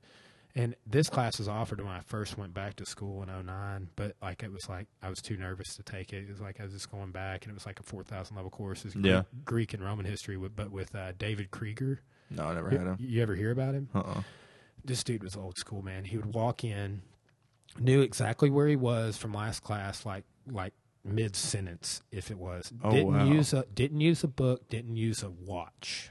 He would take his watch out, a, a pocket watch, and put it on the podium, but he would never look at it. And he'd be like, "Well, uh, the the weather is going to be this, and uh, last time we left off here." Like he'd just give you a little like, "Here's what the weather's doing. Here's what my flowers are doing." Like some Yeah. little comment that's like, "Man, that's like." Thanks, you know, for whatever you just said. Yeah. It's like like a daily daily little events thing and uh but this dude would just lecture.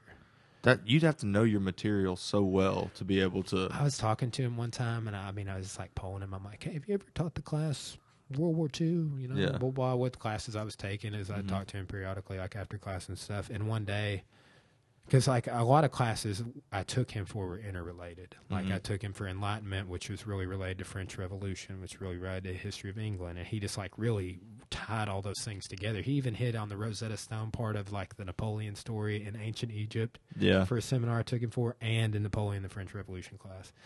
So the dude was just like able to tie it all in and bring it to like current day and everything. And like one Mhm. time I saw him like, so if you taught this, if you taught that, and he's like, I have taught all the classes here at Tech. Whoa. For in the history in the whole catalog, he's Yeah. like, he's like, I've actually taught every. And when he retired, they took one of the classes he taught that was like a three part class. It was like three different classes, and they made it into one. And I was just like, Yeah. like the Enlightenment, the French Revolution, and the Napoleonic era. They made that all into one class, and they might even packed something else into there. I can't remember, but it's just like they took three courses and distilled them down into one, and I was like, man, what a bummer. yeah. But I got to, and then t- coincidentally, I'm teaching Civ two, and a lot of the, um, a lot of the topics, like almost all the topics that, that they want you to cover, I've had a whole class on. So I'm like, and a lot of those classes were with that guy, so it's just like bored into my into my medulla up here. yeah. So.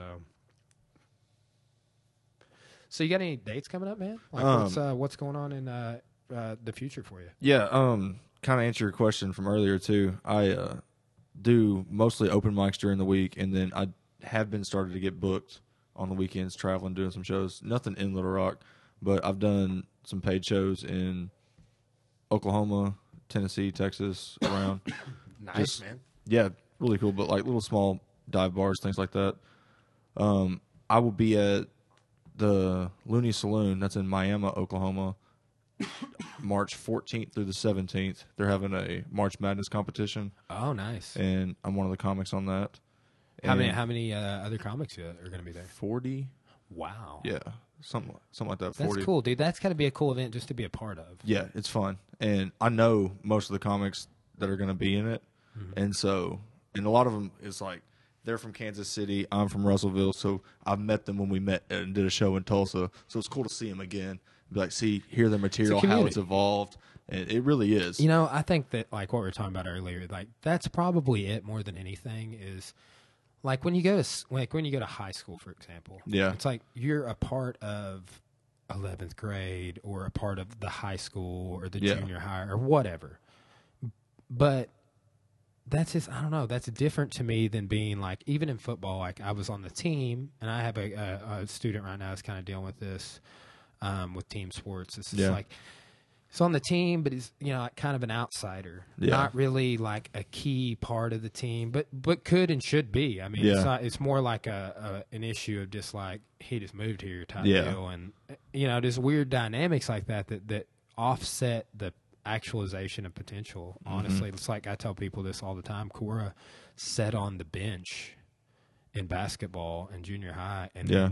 Was like convinced that she was not athletic, wouldn't be anything, and then goes and beats a girl with like 33 fights her first kickboxing fight. Yeah. You know, it's like, yeah, well, it sounds to me like your coach just didn't actualize your true potential. Right. You know, I'm not saying that I I was that coach for her, but it's just like I was just she just had found her thing. It's Mm-hmm. like, but what she found is like her tribe. Like now she's a part of this community, the martial arts community, the kickboxing community, the jiu-jitsu community. She's not a part of the boxing community because she doesn't want to box. Yeah.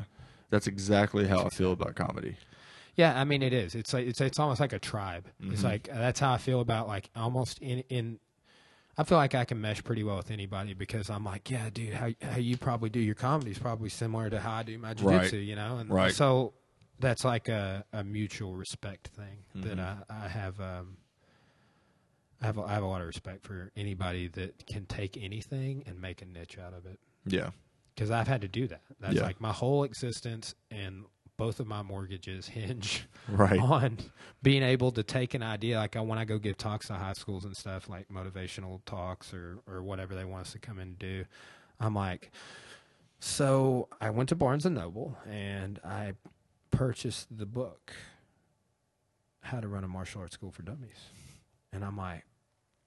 But I'm lying because no one ever wrote that book. Yeah. Because it's just like such a niche thing. It's like, I mean, I'm sure there's some like I mean, like really though, if you have to get like a how to be a stand up comic book, is it- Right. you know what I'm saying? You're I not, bet you're not gonna. like I tried to do that one time for music. I was like, man, because like I'm kind of like a David Gilmour. Like Yeah. I've written lyrics to go with a lot of like I've written a lot of original songs like musically. Mhm. I never read a lot of lyrics. And it's like not writer's block or anything. I just not it's not my strong suit. Mhm. Like one time I picked up a book like songwriting for dummies. It, it was something like Yeah. that, but it wasn't for dummies. It was like a it was a book on like methodologies. It was a it was a pretty good book, but still I was like I'm I feel like a fraud here if I'm Yeah. trying way too hard. Which not to say that book learning makes you a fraud. It, it's like that's just one of those things I feel like like Todd Snider, that guy that um, my friend saw in concert last night. He's gonna come on talk about later today. No, I bear.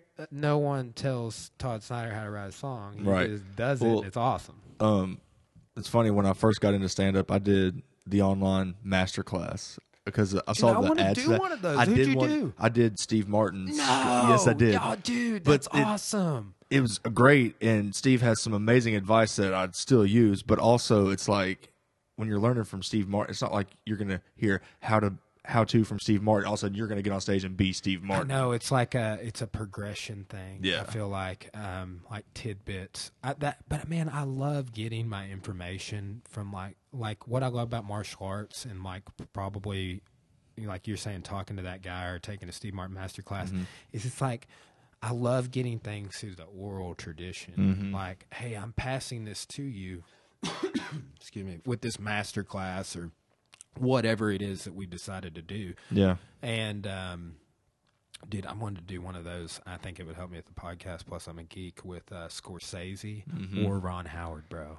How many Mm-hmm. Sessions was it? How many videos? Um, I don't remember because I was I got like three quarters of the way through, and then masterclass for whatever reason, because I'd logged in through Facebook, it wouldn't let me log back. Like when I log in, the Steve Martin class isn't there, so I don't know if it's like you don't- as expiration or whatever. yeah, I don't know if it expired or what happened. So I haven't actually finished it, but it was several. I mean, I spent several hours. Yeah, I, I want to say it. the Scorsese's like 15, like, uh, 15 videos. And Yeah. It's, um, like they vary in length and like Yeah. an hour to plus. Yeah, but So. that's I love um, that class, but also talking to older comedians and like because they'll. I mean, it's just like in jujitsu, like and once you've invented the wheel, there's no reason to go back. Once And- you train with Rickson, people can't touch your face. yeah, and I- so dude, I, I'm telling you, like when I came back, uh, my judo instructor, who's 73, mister Dean, I think Mm-hmm. yeah, you met him. I met him. He was like, um, "You're enlightened," and I was like, he was just watching me teach the concepts I learned from Rickson. 'cause I Yeah. taught the crap out of him. Yeah, But um, he's like, for whatever reason, about this hip throw you learned from Rickson and defending the Osoto and you know stopping the people from getting your grips or whatever. Yeah. He's like, you just, you're enlightened on these things, and I was like, thanks. Yeah, that's a pretty big It, compliment. it was man because I see that dude as enlightened. You Yeah. know, and, and and humbly speaking, I mean, I don't I don't see myself as one of the greatest coaches or anything in the world other Yeah. than like I have a drive and a determination to better the process and the product and everything I'm doing in every area. yeah, And that's like the thing about me. Like I'm 30 years old, and we have the boxing club, we have the judo club, we have a bunch of people that do jujitsu gi and no gi. Probably our biggest sect other Yeah. than kids who do MMA or jujitsu, and then the adults that do kickboxing. So it's really like five things: yeah, boxing, kickboxing, judo, jiu-jitsu, and MMA. MMA kind of weaving it all together, obviously, but I have to. You have to balance everything out over all of those things. I study mm-hmm. all of those things. I've always studied all of those things. Studied boxing super intensely since 2013. Always done kickboxing. Have always done MMA. Have always Yeah. done gi and no gi. Have not always done judo, but now I'm a black belt in judo. So it's just like I'm always reassessing things through the lens of each one of those specializations. right. So even when I do judo anymore, it's like a it's a very mixed thing. You know, it's it's like it's crazy how it layers up, you know, so to speak. Yeah. Well, uh so like who are some older comics you like to listen to? Like I like Joe Rogan's my favorite. He was my inspiration. Dude, Joe for- Rogan's in his fifties, I bro. know. That's remarkable. Come a long way since the Fear Factor days. Yeah. Um, I love Dave Chappelle. Joey Diaz, obviously. Um, Fucking Momo. yeah. Uh, Bryan Callen's latest special. Did you see it? I haven't watched it yet. Oh, I saw it on there. I, what one. doesn't Ari Shaffir have a new special on Netflix, or was that an older one? I haven't seen it though. I It's, was wanting to uh, watch it.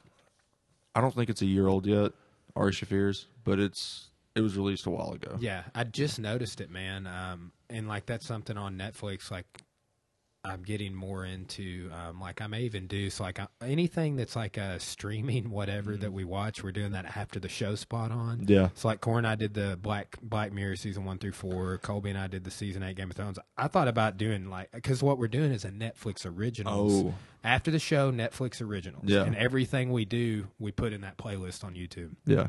Um, but then we're doing like an HBO, so like True Detective, Game of Thrones, Westworld. Yeah. Dude, I cannot wait for season two of Westworld. Oh my gosh, I love that show. Ah, dude, I watched the whole thing like four times. Yeah. like I've seen all of the Game of Thrones. Like I'm kind of embarrassed to say it, but like maybe like depending on what season, because I've seen seasons one through four the most. Mm-hmm. But um, just because that's when I started like getting into it. But I've seen the whole show at least seven times. Wow. That's a lot. I, I'm not even ashamed.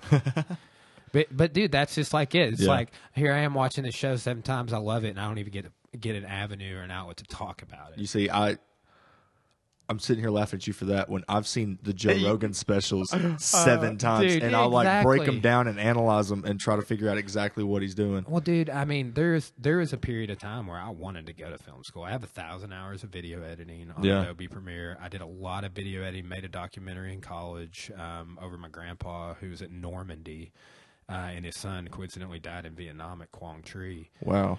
So and it was just like a, a deal, and it was ironically, my grandpa did not want his son to go to war. Yeah. was like literally, and he said this on camera, and I couldn't believe it. But he's like, "Yeah, I was I was trying to convince him to go to Canada, and he didn't even get drafted. He enlisted. Wanted to be like his dad. Man.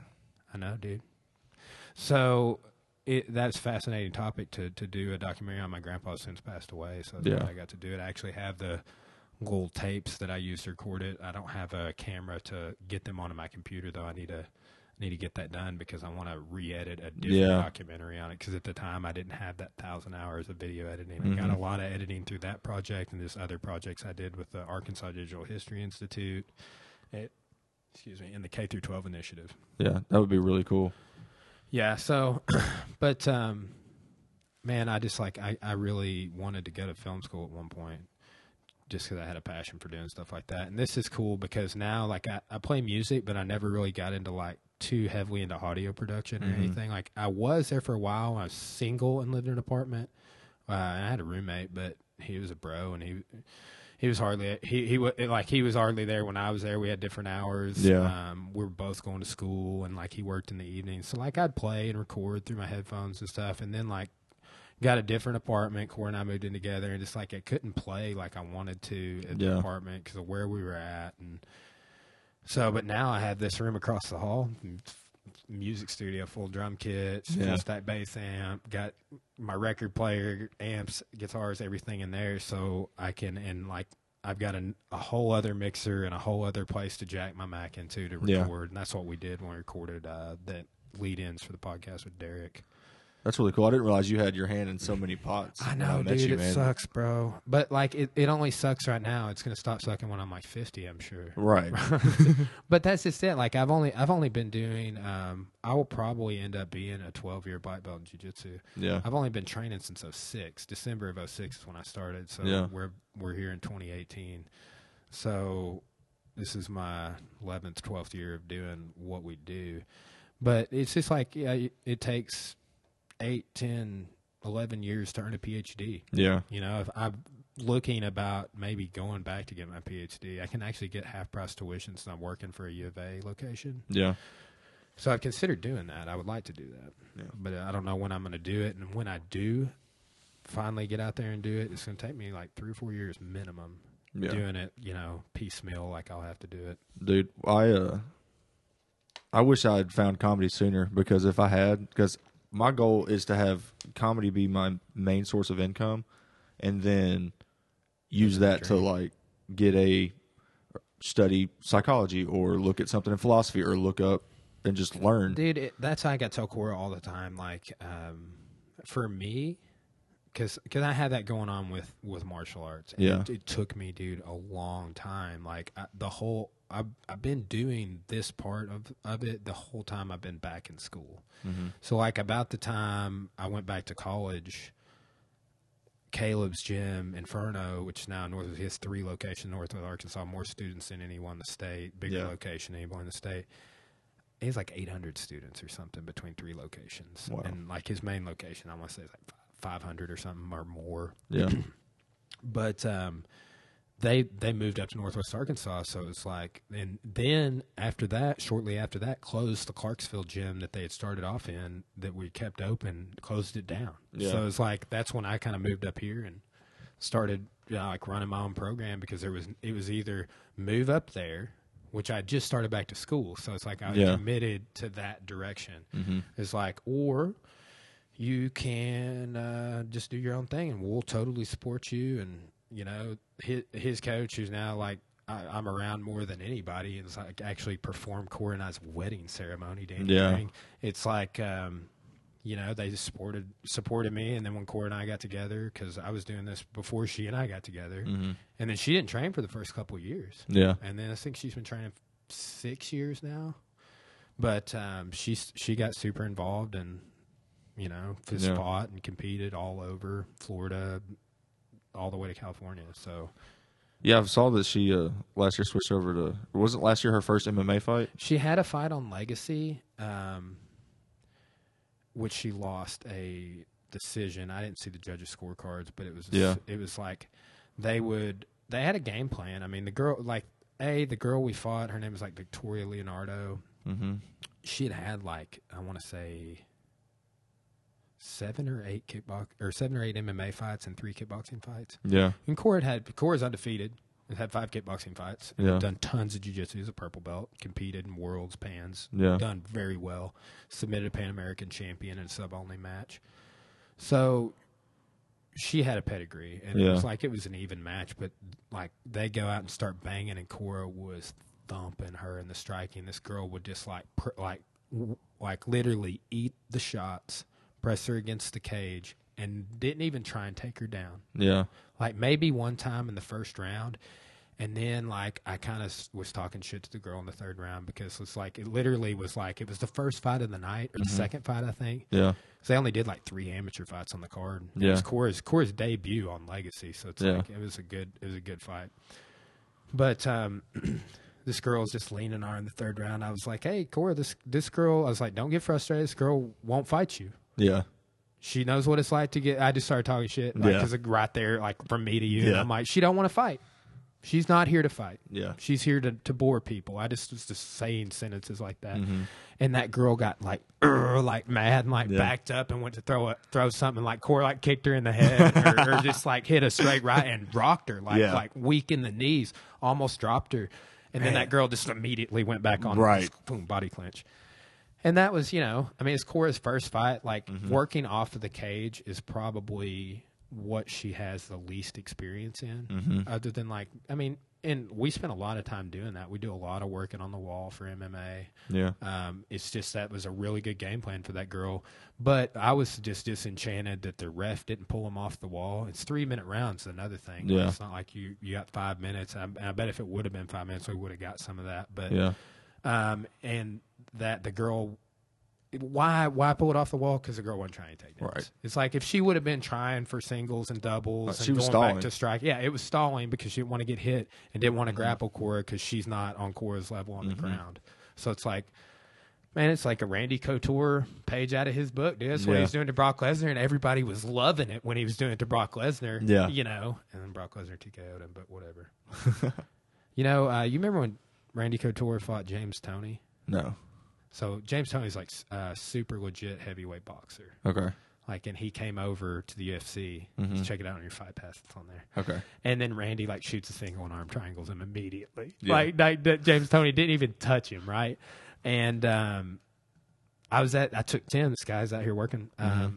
Took him to Springfield for some fights, and they had James Toney there. Yeah. And James Toney was off to the side, like showing this coach like all these dirty boxing tricks, and I'm just like over here taking notes on my phone, like you, you pulled an arm to drag, then push, push the elbow and hit the lead body.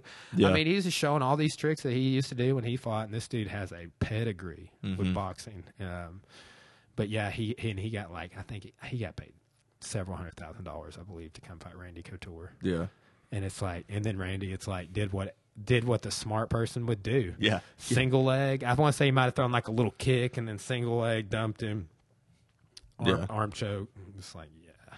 Get it to the ground very quickly. That's why there. Someone said that Floyd Mayweather had been training MMA for three years. Do you think that's true? Um, I don't think that's true. I don't either. I think it was just one of those clickbait articles. Yeah. Like, but uh, I mean, it'd be cool if he did. Be smart if he had been. yeah. Because he, he, there's all this talk about him maybe coming to UFC. Like some, like I heard legit talks. I believe they talked about Joe Rogan, but uh, Dana White commented on it a, a time or two, and Yeah. that's on one of the articles I read is like that he'd been training MMA for three years, and that like they were wanting him to fight in the UFC three times, and the third fight be a fight against Conor. And It's Uh. like maybe the disagreement, or he had to sign a three fight contract, and I don't know what the. Uh. You know they're going to be negotiating. For well, I say they're going to be negotiating for a while. They did that fight on a seven month notice Mhm. for the Floyd Conor fight. It's like once they had an agreement, they're like, we're doing it now. apparently Floyd has the power and money to, in a way, and they they they test it a lot. But I mean, it's just like we said the Jon Jones things to take control. He hires out the testing. I didn't know that. Yeah, they were talking about that on the Novitzky episode, I believe. It might have been uh, what's the dude? Did you watch the dude that's the Bellator commentator on John? Um, no, I did not. haven't I gotta I gotta go back and watch that. One. I can't remember. It was it was at the last MMA show, and I think Yeah. Was on the one before that. But Okay. they, I want to say they just fired that dude. It's the Bellator. The Bellator guy. Oh, but back on this conspiracy thing, I think the Fertitta brothers, because of the the uniform deal, Mm-hmm. the the USADA WADA deal, and um, the sponsorships, the whole Reebok thing, the Fox deal. A lot of people think that killed the sport. Yeah. And I'm not saying that I agree with that, but I think the Fertitta brothers have secretly pushed out Bjorn Rebney and bought Bellator. Oh, I did not. Mike Goldberg's going to be the commentator for Bellator. How many people like Benson Henderson, Rory freaking MacDonald, Yeah. really pretty much like ended Robbie Lawler's career in my view. Yeah. It's like, dude, they got into it so hard that Robbie Lawler Oh is not the same anymore, Yeah. bro. Like that that Dos Anjos fight, and he ain't going to be the same after that either. It's like well, Yeah. Robbie Lawler's probably done in my view. It's like, I don't want to see him fight anymore. Yeah. like I saw He had a, the good fight against uh, Cowboy. Yeah, totally. Yeah, I mean he did, but like yeah, it was that was a great fight. Yeah, Three round war. right. I mean, it wasn't super warish. It was more tamed down in comparison to all of the other fights he's had recently. Yeah. But what was it? Woodley beat him, right? Yeah, Woodley beat him. But then he had those what two fights with MacDonald? Is that correct? Or was it just one? Mm-hmm. I think it's just one. I I just remember the blood, dude. Oh my God. I thought they had another fight. I can't remember. I'm not gonna. Rory's face afterwards. Like, I remember two, three days after that fight, I was, I don't know, I was in a car just driving, just thinking about that fight. It's one of those fights that happened and you just, Yeah, it was brutal. dude. Then the then the cowboy fight, and then the um, then him taking that damage from Dos Anjos. I'm gonna look, Yeah. I'm gonna look it up real quick because I'm curious. I was because I was thinking about his uh, record the other day about what uh, that was weird when I went to Wikipedia. The like you know like the very Mhm. first page always was a Marilyn Manson album, Hollywood. I remember when that was on TRL when I was a kid. You ever watch TRL with Carson Daly? Uh uh Total Request Live on MTV, bro. Three thirty, right after you got off the bus. Dude, when MTV was around, I was like watching Nickelodeon. I know, bro. How old are you? 24. Twenty four. Right on. Yeah. Yeah. Okay. I, di- I didn't know. I didn't know how you were. I figured you were in the mid twenties though. But dude, I'll say this: as someone like I didn't get into what I'm doing till I said, see, I've been doing, I've been running a martial arts gym full time for six years. Yeah. And I've been doing it full time for uh, four. I was in graduate school before I was able to be full time, Yeah. and like I, I used like I had to get a surgery, and I kind of used that as a catalyst. And Cora stopped; she was working as a waitress, and um, probably making better money than than than anything since. But she started working for the history department, and um, then she started running the gym full time with me, and that, that's that's what not only my only job is, or Mhm. you know, thing that I do, other than all the other stuff I want to do. Right. Uh, that's that's her only source of income as well. So like, Yeah. we're both able to do what we want to do without having to. Uh, so it's like, dude, you're because you're talking right now. I mean, I know you got a, you have a girlfriend or whatever, but it's like. It's feasible, man. Yeah. like it. It just it, like it's not that it was more difficult to integrate core into the picture. Core made Mhm. the picture more possible, Yeah. honestly. But um, interesting to me how uh, I've been able to do it just literally make a living on everything I want. And I tell people all the time, if you would have asked me eight years ago, six years ago, if this would have been the trajectory, I would not have said yet. I, I wouldn't even have known. Yeah. Talking uh, like 19 years old, no idea. I didn't even go back to school and have any direction in life until I was 23. No direction until I was 23. You do 24, you already you already are you're already arrived. Like, Yeah. oh, this is this is what. And dude, I'll say this: like, Cor- Cora's been frustrated with me a time or two over the years because, like, dude, I'm I'll change my mind. Mhm. I'll be like, no, no, I I wanted to do that, and I don't want to do it anymore. Yeah. But dude, I think there's a lot in that level of honesty. You know, like because I just like sometimes I'll have a epiphany or realize that something's a waste of energy or, or it's not what I thought it would be or Mhm. it's not something I'm passionate about. So I just like I cut ties with it. Yeah. And sometimes there's a um, a time investment or a monetary investment that people will keep going on being unhappy Right. if it's a student loan or whatever and i just i don't think that way like i've never thought that way i'm like if i can't do the things that make me happy even though they might stress me out and keep and and Mhm. you know have a life out of that i'm just not interested Yeah, that's exactly how I feel about comedy. Like, and it's scary to think about because, like you said, it is feasible. And I see, I see open micers that are like coming to shows and they're hobbyists. They're like, this is, you know, this is something fun to do on the weekends. And then there's also the people that you see, oh, you're trying to make this your life. You're trying to make this your career, your business, your, and your industry you're trying to become an industry Right. And it's a lot of work. I mean, I, I don't don't get me wrong. I see that it's a lot of work, but I see that it's possible. And so it's scary, but it's also it's really really cool. yeah dude i uh I totally feel you. Let's check out these Robbie Lawler fights real quick. Okay. This is disturbing. This needs to be one of the fighters that gets talked about. Yeah, that's what I was gonna say. Uh, okay. When did his career end? Um, it ended on the night Rory MacDonald was born. Yeah, dude, check this out. I'm just going to start right here. The first Rory MacDonald win was a split decision at UFC 167, Okay. November 16th, 2013. So then we move on to a unanimous decision loss to Johnny Hendricks. I remember that fight, Yeah. um, which, if I'm not mistaken, was a super close fight, maybe even controversial, but it was a vacant title because Mhm. Hendricks had just fought GSP, and then GSP is like, "Nah, I'm out." Yeah. Um, then he TKO'd Jake Ellenberger. Then he beat Matt Brown in a decision, who just annihilated Diego Sanchez in the back of the skull with that elbow. Ugh. Yeah. Then he fights Johnny Hendricks again, beats him split decision. So that's two fights with Hendricks, Matt Brown and Jake Ellenberger, and Rory MacDonald. That's his, that's five fights. That's UFC 167 to UFC 181. Yeah. Then he fights Rory MacDonald again and TKOs him, and that was That's the one. Yeah. TKO'd him in the third, if I'm not mistaken. No, uh, at the fifth round. Oh Yes, yeah, yeah, because it was the last round. Mhm. Oh, let me double check. Was it the fifth? Yes, one minute into the fifth round. So um, TKO's MacDonald, then wins a split decision over Carlos Condit. That was probably Condit's last fight. No, Damian. He might have fought Damian Maia between the other night. We Yeah. lost Neil Magny. I know he'd been out for a while. Yeah, sixteen months, I think Yeah. they said. Um, then he gets t- he gets knocked out by Woodley. That's coming off of his last three fights before that were Hendricks, MacDonald, and Condit, and they were. Well, Lawler had a pretty big gap. Well, the six months, and then another six months. So those three fights were in an eighteen month span. Then Yeah. he, he loses to Woodley. July thirtieth, twenty sixteen. Then he beats Cerrone a year later, July 29th, 2017. So one year off. Man, that's some time. I didn't realize he had been running back in the UFC that long. Cause I, dude, I remember a classic fight is Robbie Lawler versus um, Nick Diaz, Mhm. where he Nick, that's at UFC 47, bro. I have that on DVD. Knock uh, Nick Diaz knocks him out 2004. Wow. You've got it on DVD. I got it on DVD, bro. It's in my. It's actually in that closet right Yeah. there in my DVD. I got all these uh, cases with DVDs in them, and one of them's like all UFC DVDs.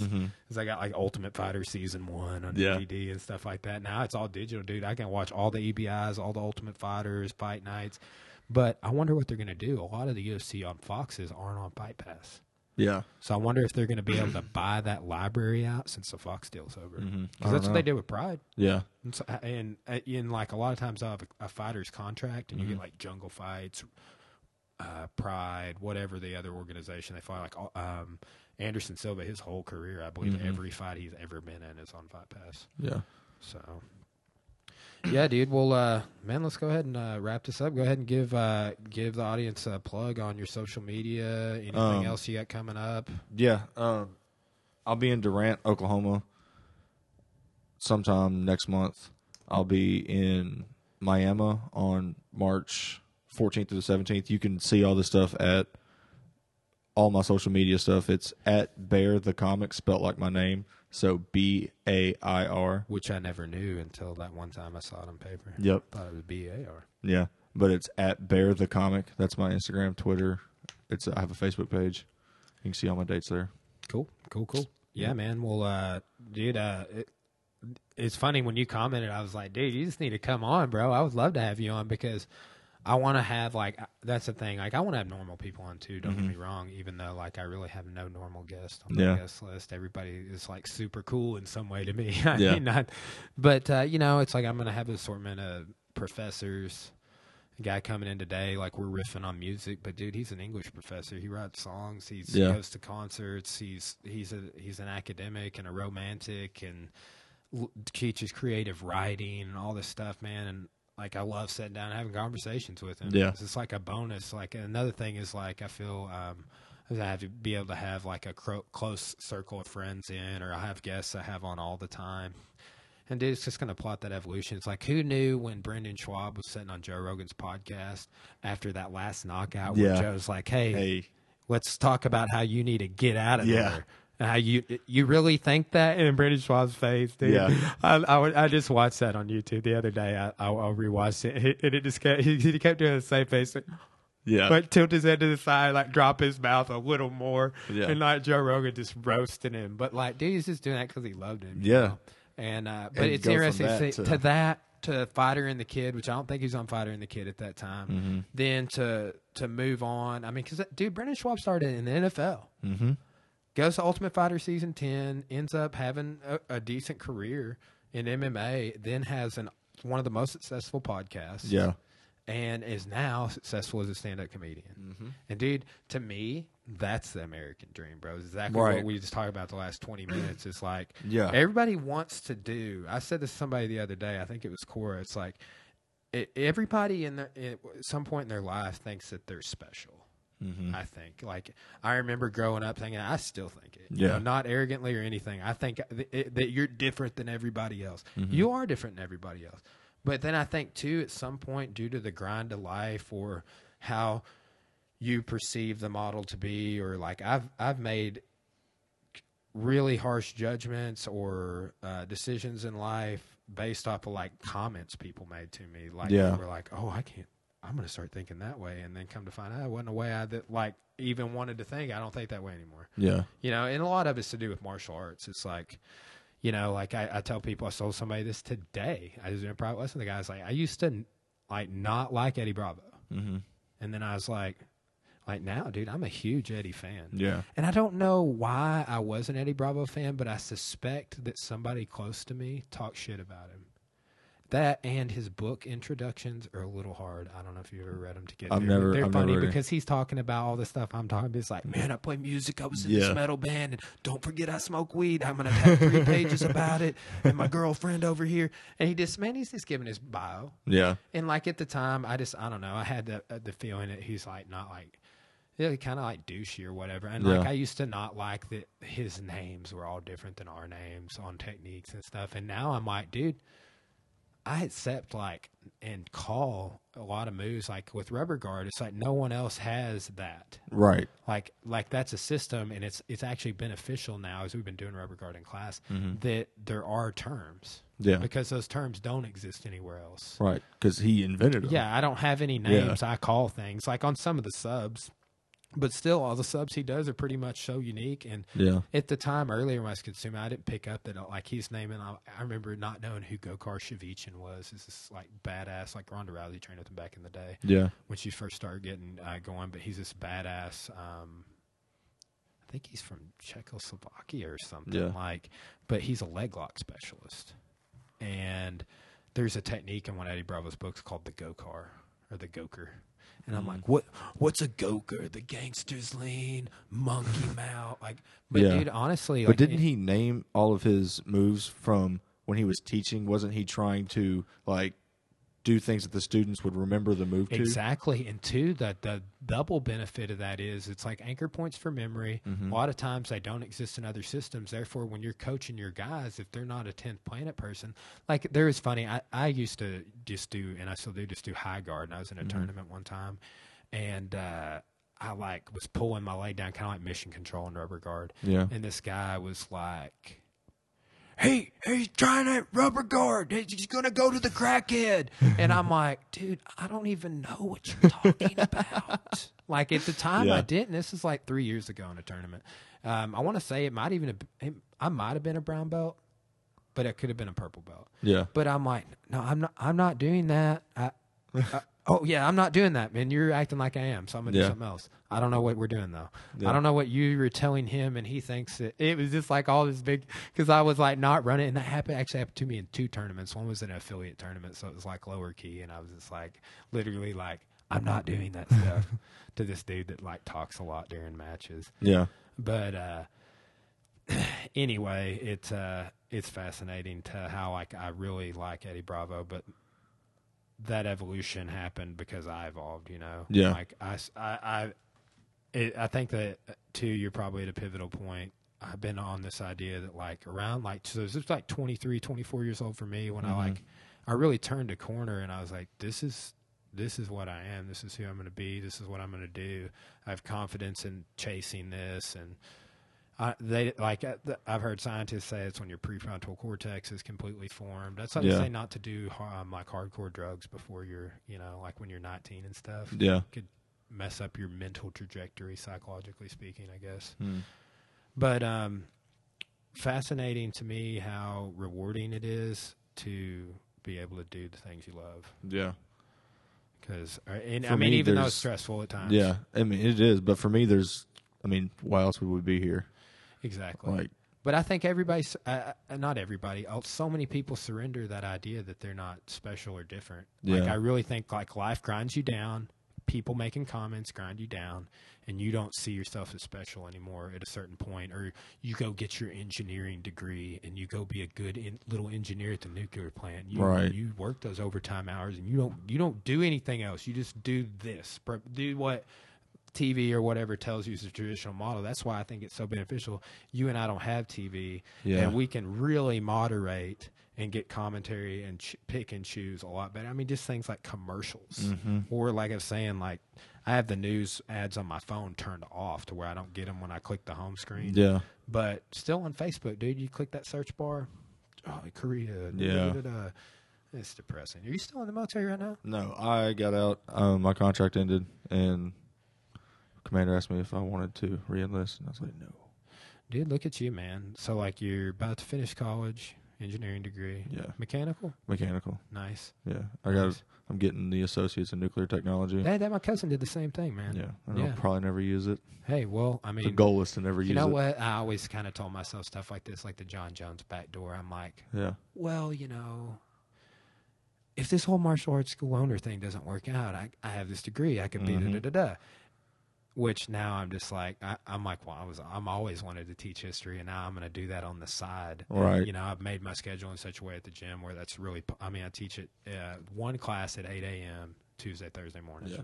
Well, I mean, I use my engineering degree. I just don't use it for professionally. I use it when I'm like, oh, because I invented a uh, a type of decoy that swims, Oh, nice. and so uh, like, well, one of my buddies helped me, but like that's what I use my engineering degree for. Stuff like that that Well, will you help you me probably in my life. love duck hunting, right? right. I love duck hunting. So, dude, I gotta I gotta uh, introduce you to my buddy Maverick. Have you Yeah. ever heard of Dunn Collin? Yeah, I've Dude. got a dunk call. Yeah, that's Maverick Dunn, bro. We had our f- very first fight on the same card and trained together. He was my training partner. Really, Kickboxing, Maverick Dunn. did not know his, that. real, his real name's Charles. Charles.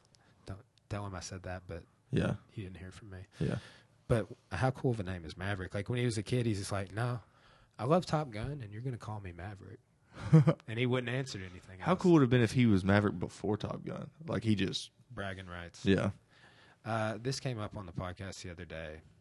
Val Kilmer, such an attractive man, like 15 years ago, yeah. but now he has tongue cancer, bro. Tongue cancer. Yeah, major bummer. Like, cause there's uh, uh, there's some Val Kilmer movies, not Batman Forever, that I that I really enjoy, like Thunderheart. Yeah. That's an awesome movie. And I think in like 04 or something, he had a movie Kiss Kiss Bang Bang, maybe 06 with Robert Downey Jr. Was like right after Robert Downey Jr. got out of prison, I believe, Mm, or jail or whatever for the cocaine episode he went through. yeah. But anyway. Well, dude, uh, keep doing your thing, man. Uh, thanks for coming on the podcast. Gotta have you back. Appreciate it. Hell Here, yeah. dude, Anytime uh, you want me. This yeah. is fun. I had a blast. Well, you're gonna be around all semester, yeah. Yeah. Right on, dude. I live six minutes down the road. Yeah. Uh, Yeah. Right on, man. We'll uh, we'll definitely have you back. Uh, keep us posted on your career. Follow at Bear the Comic on Facebook, Twitter, and Instagram. Yep. All right, man. Are you gonna have a website up anytime soon? Um, not anytime soon. I'm um I'll let you know how the Squarespace when I'm building Yeah. for the podcast works. It's like I've like I got future evolutions, and I send the digital recorder. yeah. Um, I eventually may do lives. I don't know. I really need a producer. I feel Yeah. like to be able to do lives because it just I mean, it becomes too much to track. I can't hit a TriCaster and take notes on when I need to make edits And and, still be in the I mean, I don't have my, my mixer on the table, like Yeah. so. But it'll be nice. I've got. I'm going to bring another chair in. I'm gonna eventually going to be able to do four spots. And um, but for right now, this chair here with all these cables and lighting on it is going to be at the end of the table. That way, I could have somebody doing producing if I wanted to. So, well, right on, dude. Well, thanks for coming by, man. And uh, guess we'll talk to you soon, my bro. All right. Thanks, man. All right, you guys take it easy.